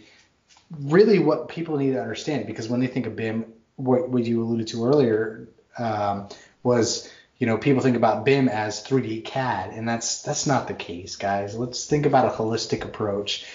When I think of BIM, it's got to be holistic. It's got to be about who needs what, when, where, and how, um, rather than let's just get 3D geometry, check a box, and get a paycheck. Yep. And yep. you hit the nail on the head with all of your uh, your, your posts earlier. Um, uh, so tell people again how they can uh, get your information. So yeah, just you know follow me on LinkedIn.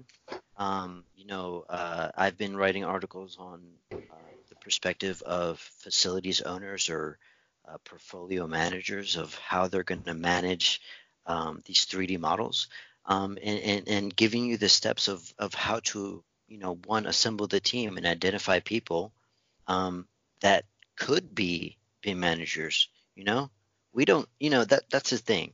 This whole BIM um, uh, career path is developing, okay, and we don't know, and, and we need to take um, advantage of other people's skills of data management that they're already doing because they know how the processes work and, and, develop them into saying, you know what, this information, you're the end user, but how can we port this into something more proactive? How can we make it so that the information isn't in your silo and that everybody has access to it and that it can be more efficient? Those are the those are the questions um, that an owner should be asking. It's, it's an assessment. You have to make an assessment of your information.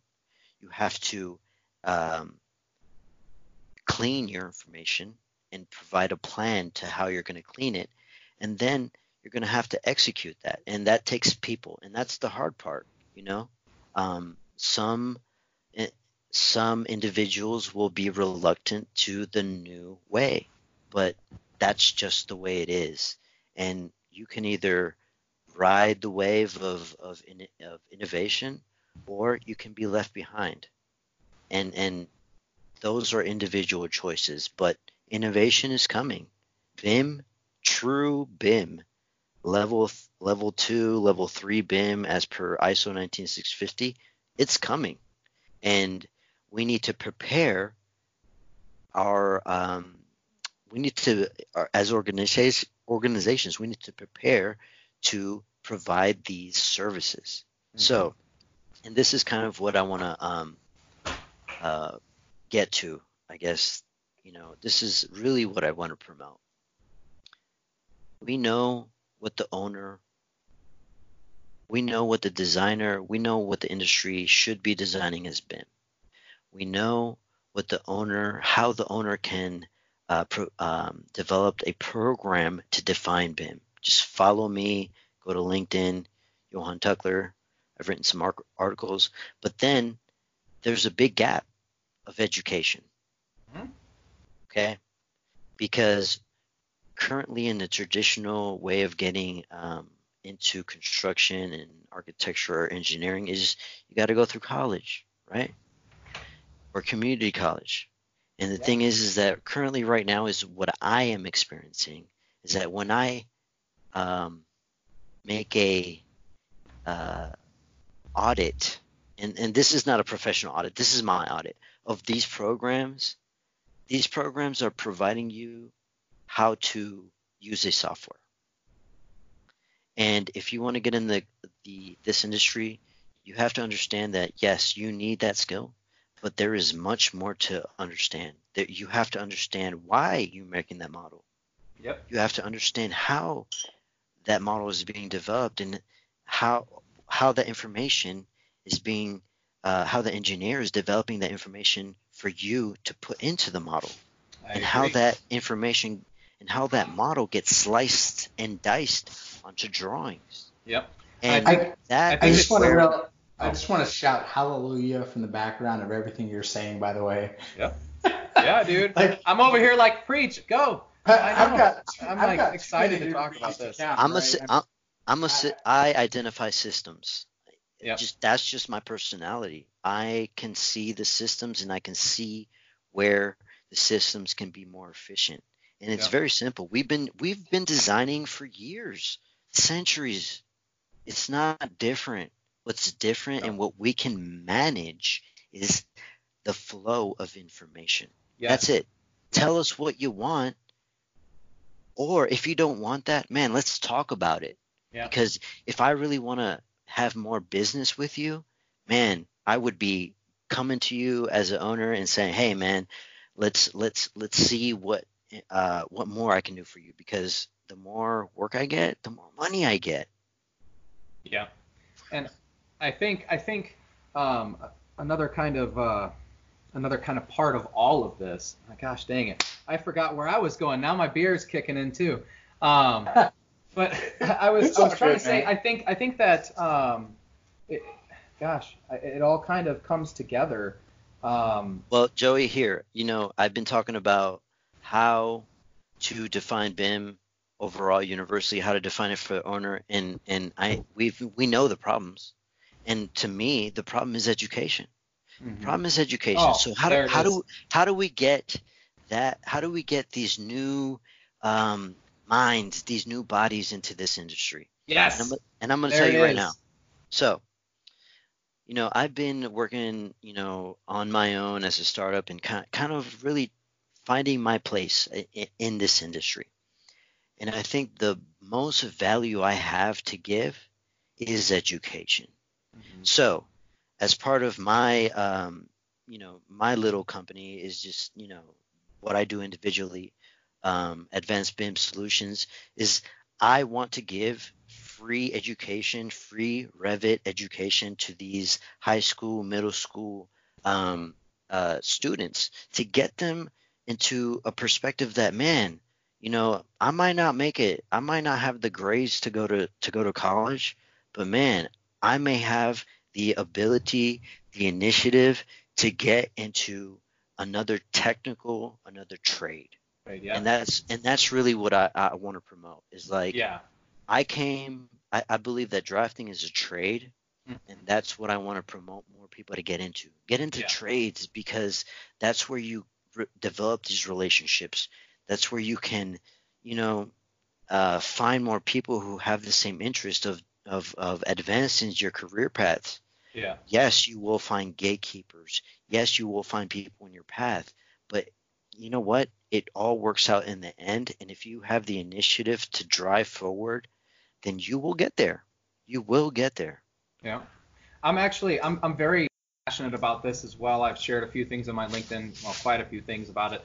It Is is really sharing the knowledge, and we we've seen a big gap in our industry coming from, let's say, even in the trades, from the journeymen down to the apprentices, right, and then going from even the trades into a design firm, right, knowing the level of detail, the constructability that they need to have in these designs to be able to actually build this model, right? And why, kind of as you were saying earlier, why they're designing it to this, knowing that the mechanical engineer is going to need this, the structural engineer is going to need this level of information to do their job appropriately, or knowing that, you know, vice versa, they need this level of information to construct this building. And kind of taking all of that information together, I want to say, um, in terms of knowing like that that level of information and, and everybody being able to kind of communicate that, right?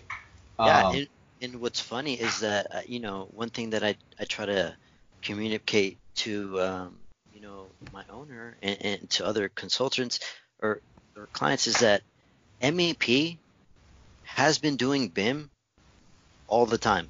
Yep. It's just never been called that. Yep. we as an MEP consultant, you either guess where the pipes or air or the whatever system is going, and then you know the person building it does his best to to not hit something. Mm-hmm. That's Yeah. what we're still doing. Yep. And I think it's kind of key that as you're kind of as you're talking about and talking to, you know, getting um, the middle school and high school age students involved at one level of even if it's basic level, right? So they have an idea of what's out there, and as they continue to um, grow into it, um, they know kind of again what's out there or how they can grow, what what technology they can try to adapt to make things better and faster.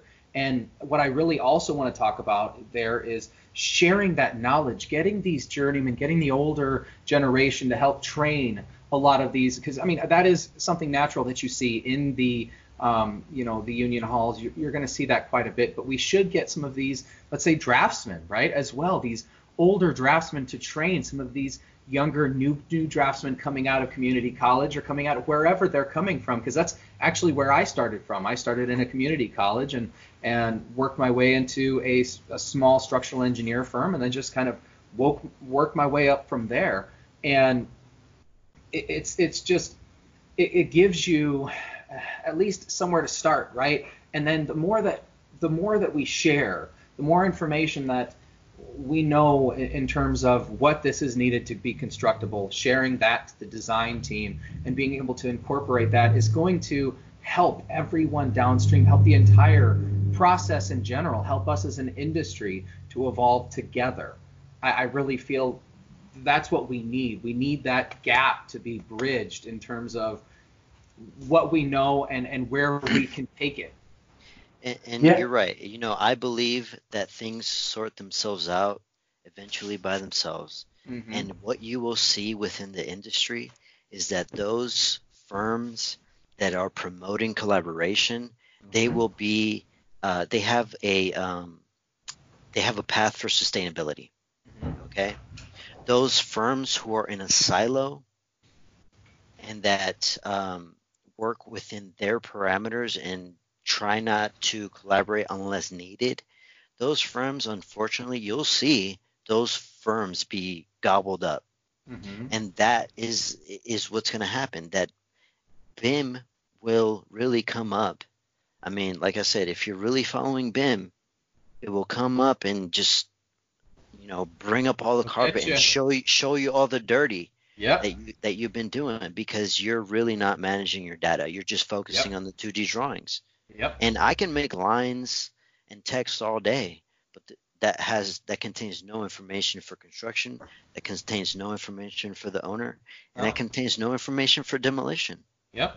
You know what I want to see is I really want to see more of this with the trades and the unions, and I, I really want to see more adoption of BIM. I want to see technology days in union halls and apprentice like the schools. I, I want to see um, the people who do this BIM stuff, right? All of us BIM people out there um, sharing the knowledge of what the what we have to like that we're capable of doing right now and mm-hmm. being able to kind of expose them to that even is to plant that seed right and i, I talked to a few of guys in, in my bluebeam class this last week and they were all very passionate about it as well being able to you know walk the site with HoloLenses on on their helmets or you know do layout see points and actually pull information while being able to lay, lay out you know pipes blue bangers kind of what have you penetration points you know again what have you in this model and being able to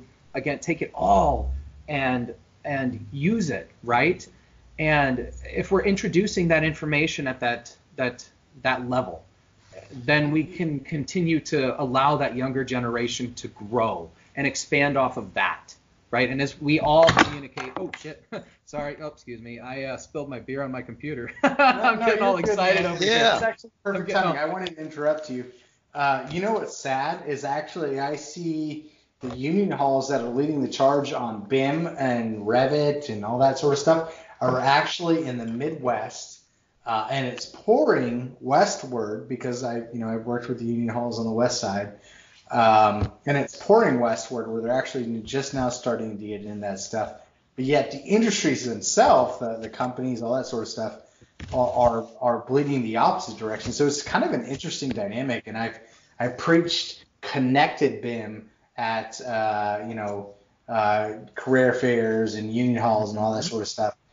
So getting to the point where uh, we're going to get younger people interested in a non-traditional uh, approach um, to a career. We're not talking about a four-year degree. Again, I've got I've got a master's degree. It's it's you know again in my mind it's all bullshit to me because everything I've learned has been from somebody else who's out in the field kind of like Johan here, who who kind of learned from from his his predecessors. Everything I've learned has been um, the values that I've that I've instilled in myself. The you know how this connects to this and and why we do this this this way and and all that sort of stuff. Touching back on Jim Martin from last week and and and all of our mentors and all that sort of stuff. The, the whole the whole aspect is um, we do this this way because somebody has told us we do this this way.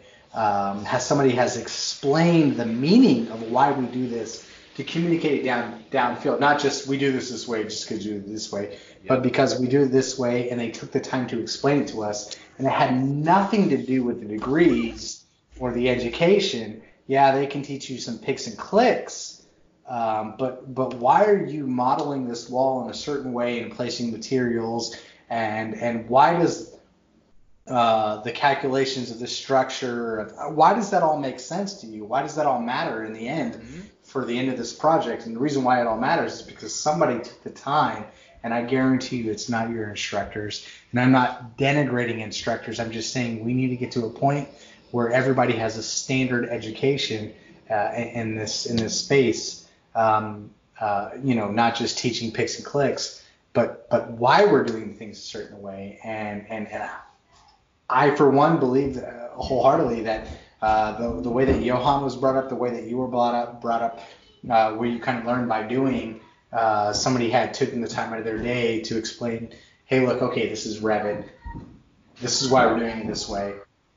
But, you know, here's some information we've got to get out of it. And Johan has provided a unique perspective to us for owners, his current client and previous clients, um, you know, what they need to get out of the project. Because if we're just doing doing BIM to check a box, are we really doing BIM?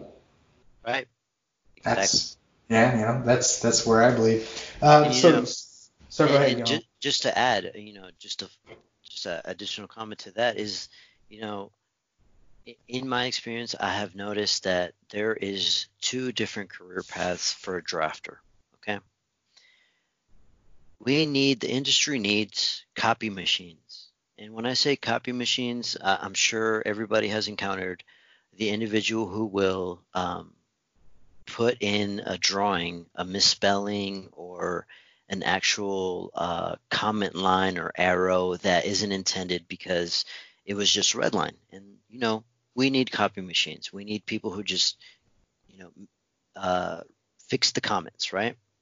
But also, you know, the other career path is you can be a drafter or copy machine, but also you can be a designer. And what a designer means is that you're asking questions. And that's the that's the biggest point.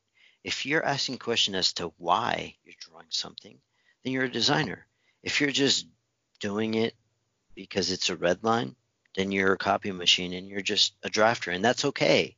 And if that's all you want to be cool we got plenty of jobs for that.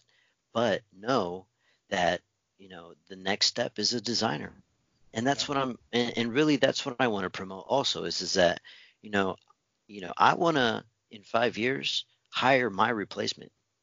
Mm-hmm. I don't want to be, you know, a BIM manager for the rest of my life, technically. I want to be a project manager because I know how much a project manager has influence on the contract. Right? So, and then beyond that, man, I could be a, you know, I could be a, a, a, a digital information delivery specialist for a whole firm. You know, the without without a bachelor's degree. You just got to know what BIM truly is. And and as um, I've been experiencing, we can do. There's a huge opportunity to really provide that service as to what BIM truly is to the owner. Well, that's that's a perfect way to get to the ending of this. I, I want to ask you two questions. Um, so getting to your replacement, what BIM truly is, um, what is one thing that you would change today um, immediately? Like if you could impact a change so that you'd set up the next generation, what is that change? Like what is numero uno? What what is that number one change? Um, I would say that every facility owner, portfolio owner, uh, design consultant, and construction contractor, they would need to develop nonprofit um, programs to outreach the community. Make these positions available to make make the um, promote these positions because we need bodies. It's not like you need a degree to do this. Even if you didn't need a degree, we can teach people how to do it. Yes. But let's just promote it, and Even, it, it, takes every uh, um, responsible party in the chain of the life cycle to promote that.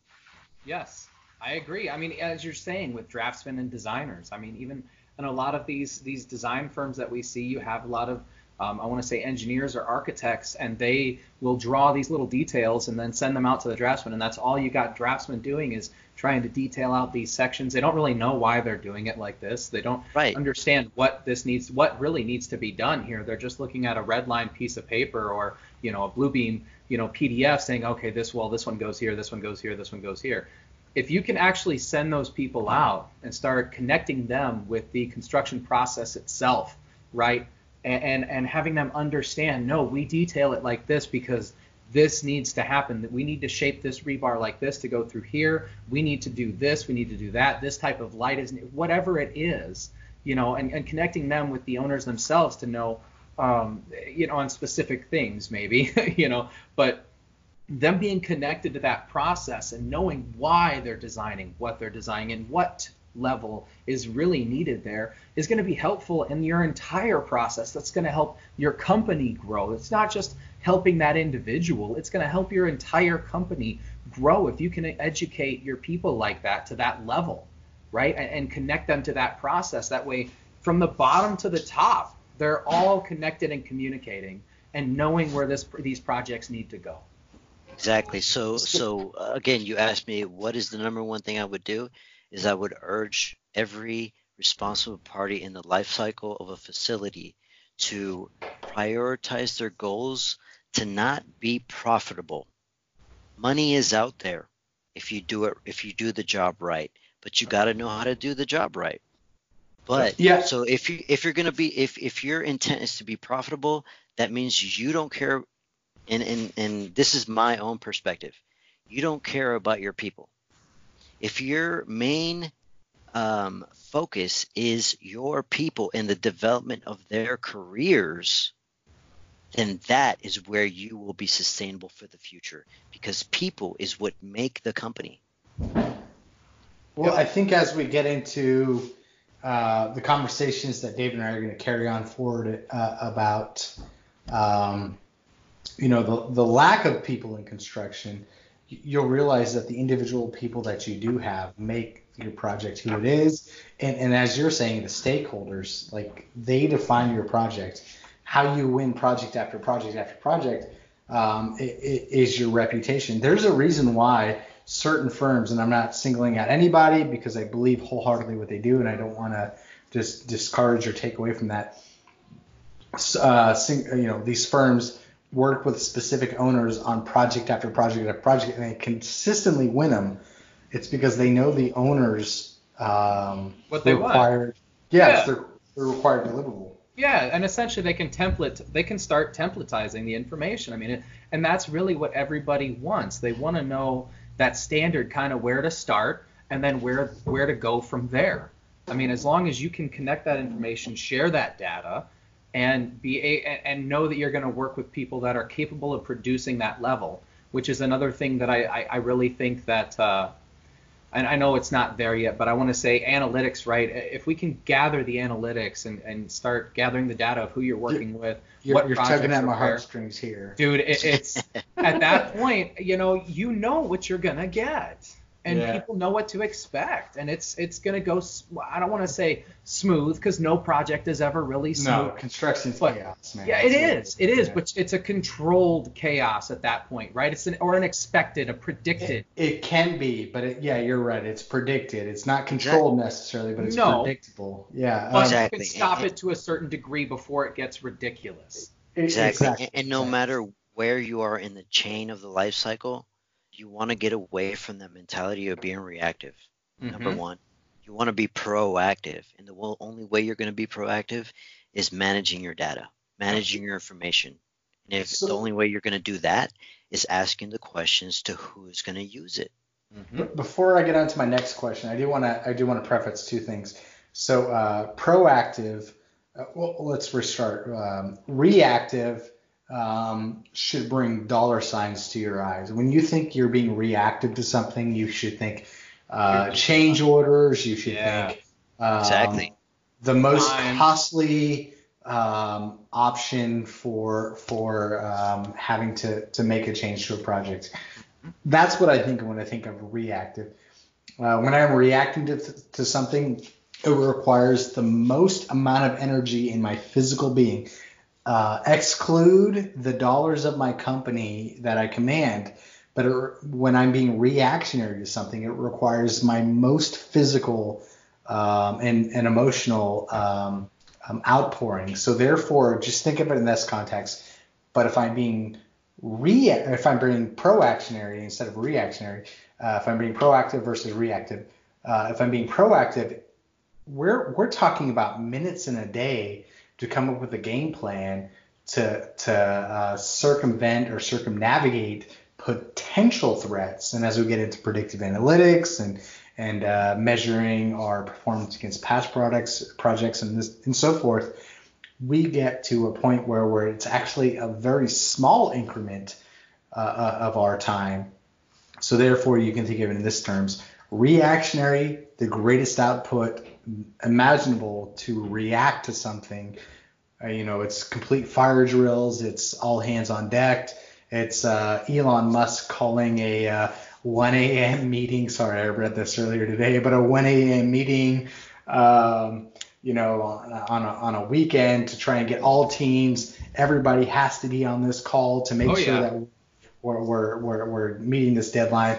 But Work until react, 4 a.m. in the morning, trying Yeah, to get it out. Yeah. but pro action, you know, pro, pro uh, being pre-active here, um, you know, we've got an hour of our time on a Thursday during the work week. We've scheduled this. It's we know this is coming. This is a scheduled call, but it's uh, uh, it's not requiring us to put in all these hours to make sure everybody's on par and doing this and that and this, and, you know, all that sort of stuff. We're being pre-active. We're taking the time during our work week, during our nine to five, making sure our our uh, construction buddies uh, get home at five o'clock or six o'clock on an afternoon rather than 8:30, 9:30 when it starts to get dark and, and, and you guys are in Oregon, so it's definitely raining at that point in time. Um, Sure. yeah, for sure, right? But but we're being pre-active. That's that's the whole the whole thing of this.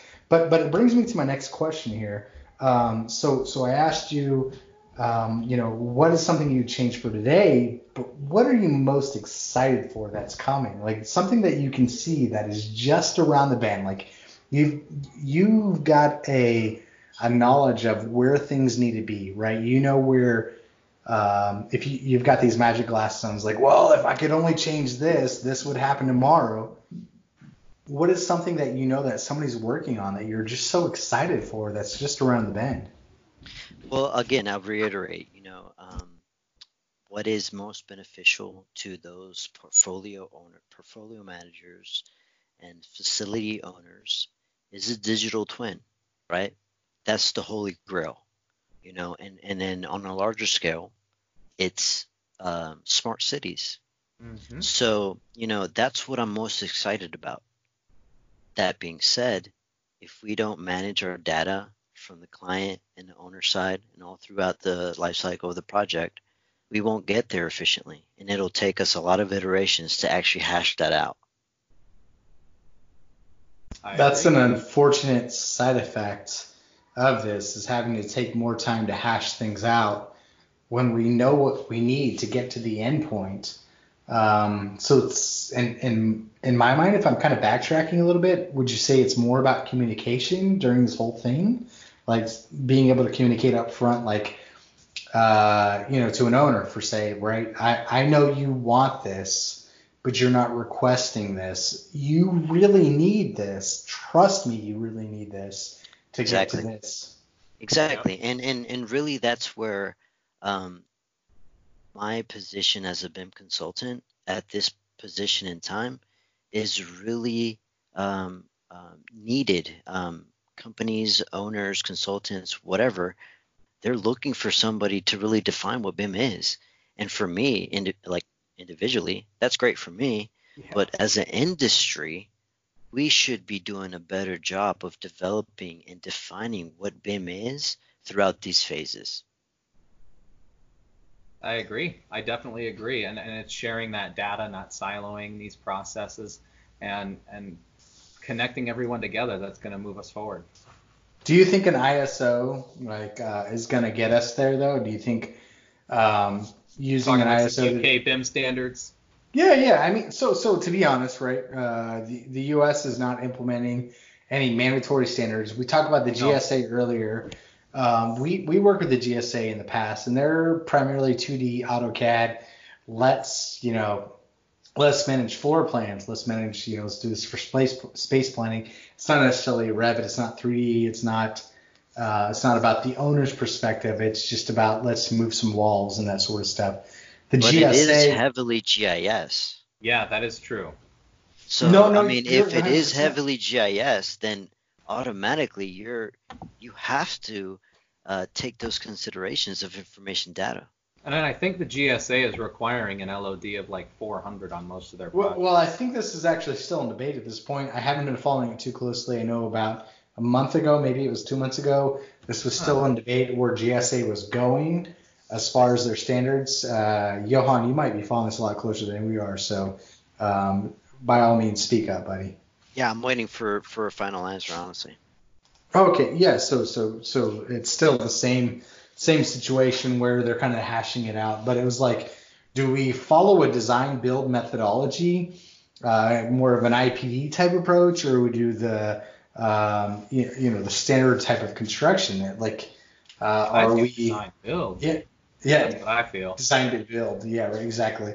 Um, or or are we designing this stuff? Are, are we providing the, the information that we want up front? Is this following a contract type? Are we are all teams more integrated in this whole uh, holistic approach? And and I don't know if it's getting there yet. We'll, we'll see where where this decision places us. I know individual uh, counties, organizations, uh, more local uh, organizations, not necessarily federal, are mandating certain things. And I've worked with um, the Army and DoD and a bunch of stuff as far as um, contractual obligations, as far as meeting certain requirements. We have, you know, customers that uh, are overseeing large federal contracts, um, and, and, really, it's it, it, it it seems like it's more of an IPD type approach, but it's not clearly defined as an IPD type approach, and and I would really like for um, these standards to be um, solidified as yep. far as yeah, uh, and really that and really that is what ISO 9. I mean, in, in my um, interpretation of ISO 19650, that is really what what it is uh, trying to define. Okay, and not only is it giving you the contractual language, but it's giving you a template as to how to uh, set up your contract for BIM. So that's how I see it. So, you know, if if we, you know, and I know in the U.S. we're not really going to um, make it a statute that we have to follow a certain ISO, but if we want true innovation and collaboration within our industry, it is something that um, some group has to establish. And there, you know, within the ISO, there are um, mechanisms to provide a, a, country annex.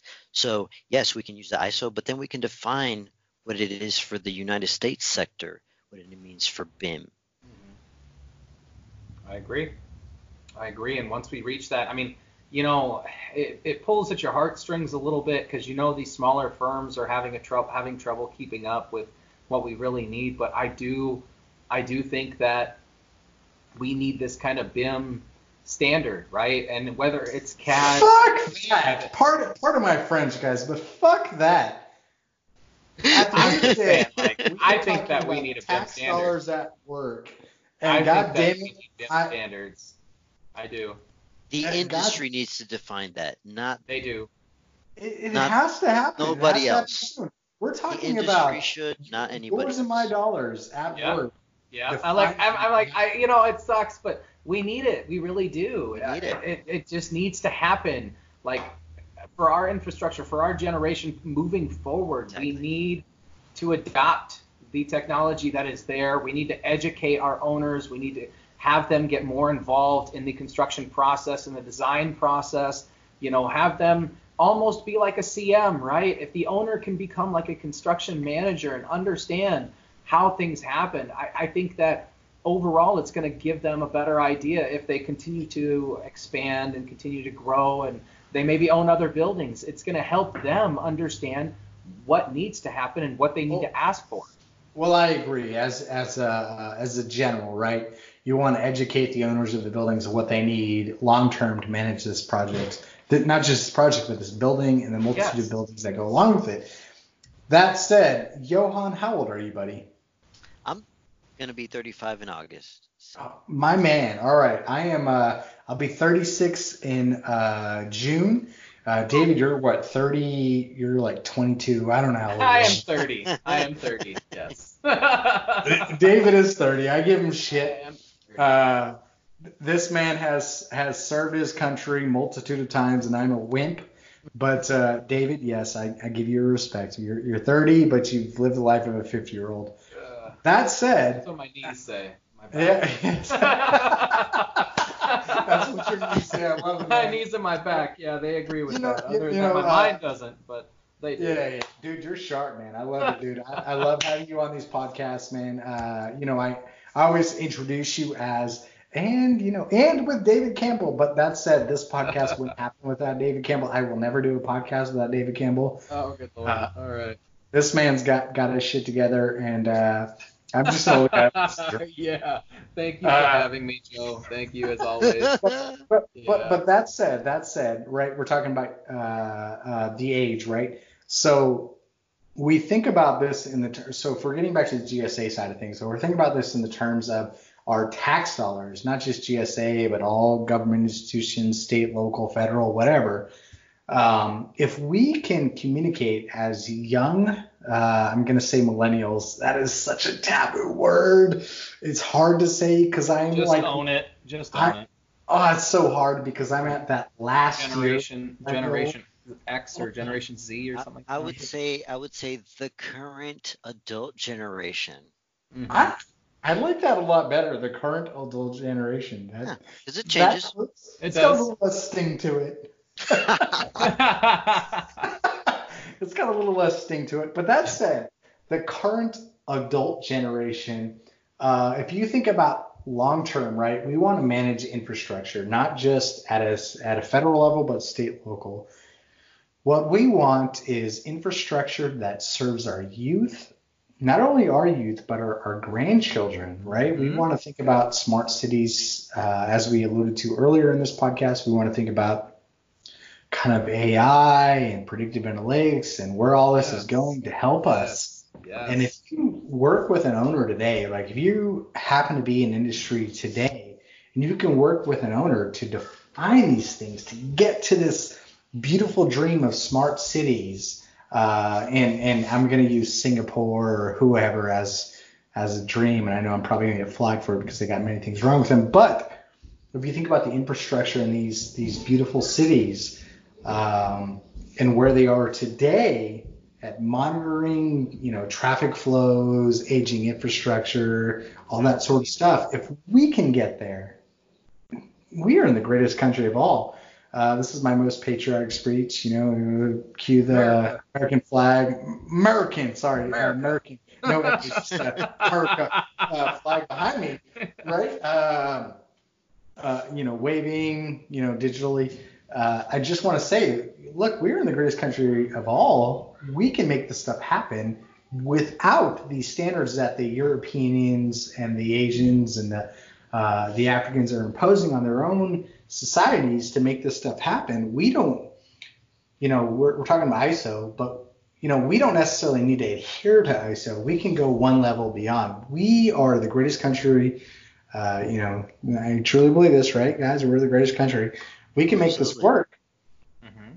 Let's just, you know, take the time, take a step back, figure out what the owners need, not just for the onset of the construction or onset of the project, right, to go from day one, but from day, you know, 2001. Where are they going from this? Like, how are they going to be able to uh, transition this building from, uh, we, we, we alluded to this earlier with demolition, where's the end of this life cycle of this building coming in and how can we facilitate that? How can we provide real value to our owners and and and you know patriotic song in the background blah blah blah blah. America we can do this blah blah blah. Pull up by your bootstraps yada yada.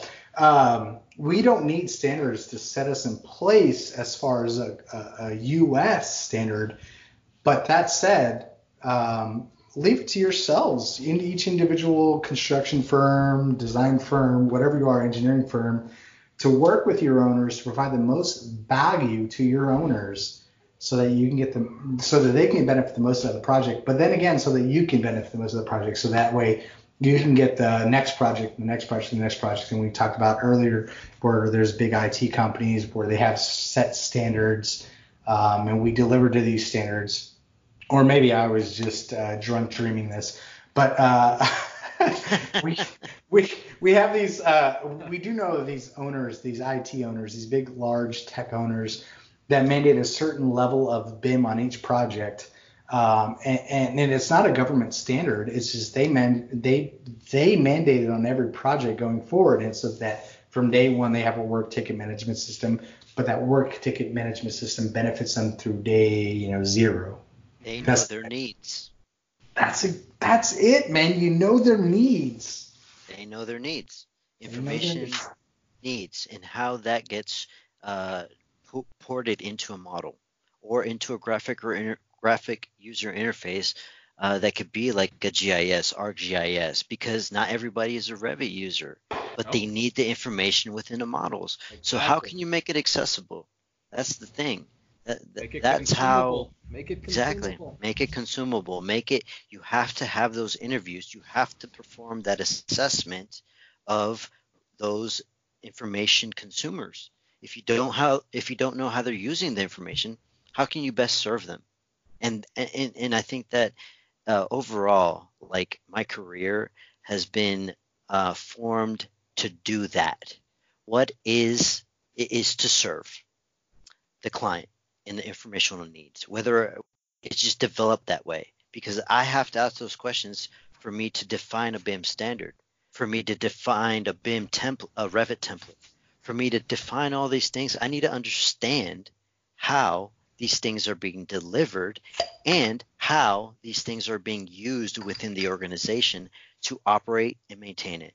If you aren't asking those questions, you're never you're, you're going to have a hard hard time and a longer journey implementing this uh, BIM program into your organization. You hit the nail on the head, my man. And with that, I, I just want to say, like, you know, hashtag BIM is more than model Mm-hmm. Hashtag BIM. It, it, it, it's it's a whole life cycle. Whatever you want to hashtag it. Johan, you you uh, communicated uh, very. It seems like effortlessly, man. You you take your time. You're, you're slow to to to speak about. It's articulating. I like. Yeah, it. you're you're a very art. Thank you. Articulate in, in I mean, enunciation of uh, of every aspect of this. I think yeah, this was a very just, educational podcast. I think this is great for anyone who listens to it, but also giving us that uh, owner's perspective and kind of what they can get from it. Yeah, and I mean anybody just in general trying to communicate your your position, mm-hmm. understand that you have to be a wordsmith. And yes, you know, and and that's what I've noticed about my my development of how I speak is I take my time because every word is specifically meant for something, and that it means a lot to the person who's receiving it because they have every person who's re- receiving information. There's that little variable of how they perceive it in language. So you know, in general, just you know, make sure that you mean what you say and be honest with your position. Yep. I agree. I agree, and always, always uh, continue learning, right? Yes. Continue learning. Yes. Always ask why. Mm. That is the most beautiful way to end this podcast. Always ask why. Uh, so, so um, David and I, we have a lot of followers from the U.S. I think uh, more than half our followers from the U.S. and most are are out of country. And I get a lot of requests on LinkedIn and people just reaching out, just wanting to know, hey, how do we get into BIM? What is BIM? And I just got to point you to uh, Johan's um, um, articles. He, you know, outlines some fascinating points about uh, BIM strategic plans. Um, you know, when we talk about BIM, it's like he said earlier, this whole podcast has been a drunken blur about. Uh, it's not about 3D. It's not about. BIM is more than models. Hashtag more. BIM is more hashtag, than models. Hashtag I'm doing it with my arms. You guys can't see me right now. yes. But hashtag BIM is more than models, guys. It it, it, it, really is. Um, so I just I urge you to follow um, uh, Johan Tuckler. Uh, he's uh, he's with a, a, great firm these days, uh, and he's he's had a tremendous journey. He's learned along the learned along the way. And uh, if you guys have any questions, uh, and you guys can't find Johan Tuckler, reach out to us. We'll point you to him. He's been a great asset. And I, Johan, I, I just got to say, man, so I'm, I'm five beers in. I'm about to start my sixth beer right now. So I've crushed, I've successfully crushed damn near a six pack. But, but I do want to say, uh, I'm on number uh, four. buddy, I, I, I want you, ah, you're such a lightweight. I know it. Damn hippie. but Hashtag thank you David is a very hippie, much. guys. Uh, David is a hippie. I will continue being a hippie. this, hippie. is, this is the ever going podcast uh, trend hashtag David is a hippie. Um, uh, but but but all that said, uh, if you guys have questions along the way, this is what we're here for. I do want to have Johan, Johan, buddy. You've been great, dude. This is the longest podcast we've had uh, to date. You've just you provided a, a wealth of knowledge, and I I think that you would uh, do well to provide us with more, even, not just us, but our users with even Yes. more knowledge on on uh, ongoing podcasts if you'd have us.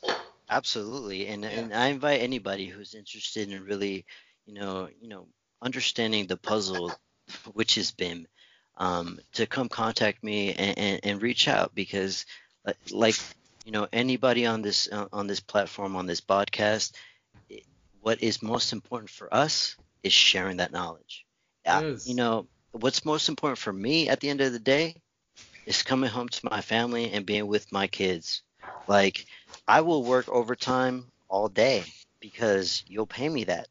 but it's not, it, it isn't going to be uh, it isn't going to be good for the project, and it isn't going to be good for my relationship within at, at home. So if you really care about your people, if you really care about um, your your your drafting staff, your engineering staff, your project managing staff, hey man, it starts with you saying, hey, what is it that we're actually managing? What do we need at this point in time? If you're not asking these questions and you're just going along with the status quo, you know, nothing's going to change and nothing's going to improve. But, you know, it, within time, somebody is going to come along and shake things up. And either you can be a supporter or you can be a gatekeeper. And I hope and I invite everybody to, to be a supporter because that's the only way we're actually going to have initiative and innovation within this industry. I That agree. is a great way to end this podcast. That is the perfect message uh, to end this podcast on. You can either be a gateway or a gatekeeper, rather, sorry, not gateway. You can be a gateway or a gatekeeper. You could be a gatekeeper, uh, or you could be somebody that um, helps fulfill this. Because at the end of the day, the whole idea behind technology and, and construction is that everybody gets to go home at five o'clock or six o'clock or whatever your end of day is without having to work an overtime shift um, unless they're really pay, paying you well i promise you. You i know you want to get home to your uh, uh, friday you know afternoon you know drinking buddies or your your your wife your kids whatever it is. Um, it, it really there is really a way to streamline construction, and it really is. Uh, it really does start with BIM, um, and a lot of people don't believe that, but um, you know I'm here to testify it. This is my testimonial. Uh, Johan, David, you guys have done a great job at um, communicating the BIM execution plan, BIM strategy, the reasons for BIM. Um, I, I, I really think that if we're going to get to this next phase in construction evolution uh, of building great things, uh, not just uh, buildings, but infrastructure, so on, um, it really does start with the information. So I just want to thank you for your time. Yeah, thank Um, you, thank you for coming on, Johan. Yo, Johan, good Oh, lord, look at me, it, look at man, me you turning into it. Joey. Oh. Look at me Oh, turning into Joey. that's- that's- Thank you, oh, Johan, for coming on, and uh, you know, That's great. thank you for coming on and having us. Um, we of course welcome you on, like you said, anytime. And uh, thank you everyone out there for listening to us. We always hope that you guys think this is, uh, you know, worthwhile, educational. Um, shout out to Johan for coming on today, and let him know if you guys uh, reach out, right? And let him know if you guys need anything. Reach out to us if you guys need anything, and uh, we'll see you next time. All right. Thank you guys. I appreciate it. Oh, thank you, Johan, man. You've been more than a delight. I, I do I do really hope to have you on at another time. Anytime. Anytime. All right. All right, fellas, have a great uh, rest of your Sunday, and everyone you out too. there, yeah, see you next episode.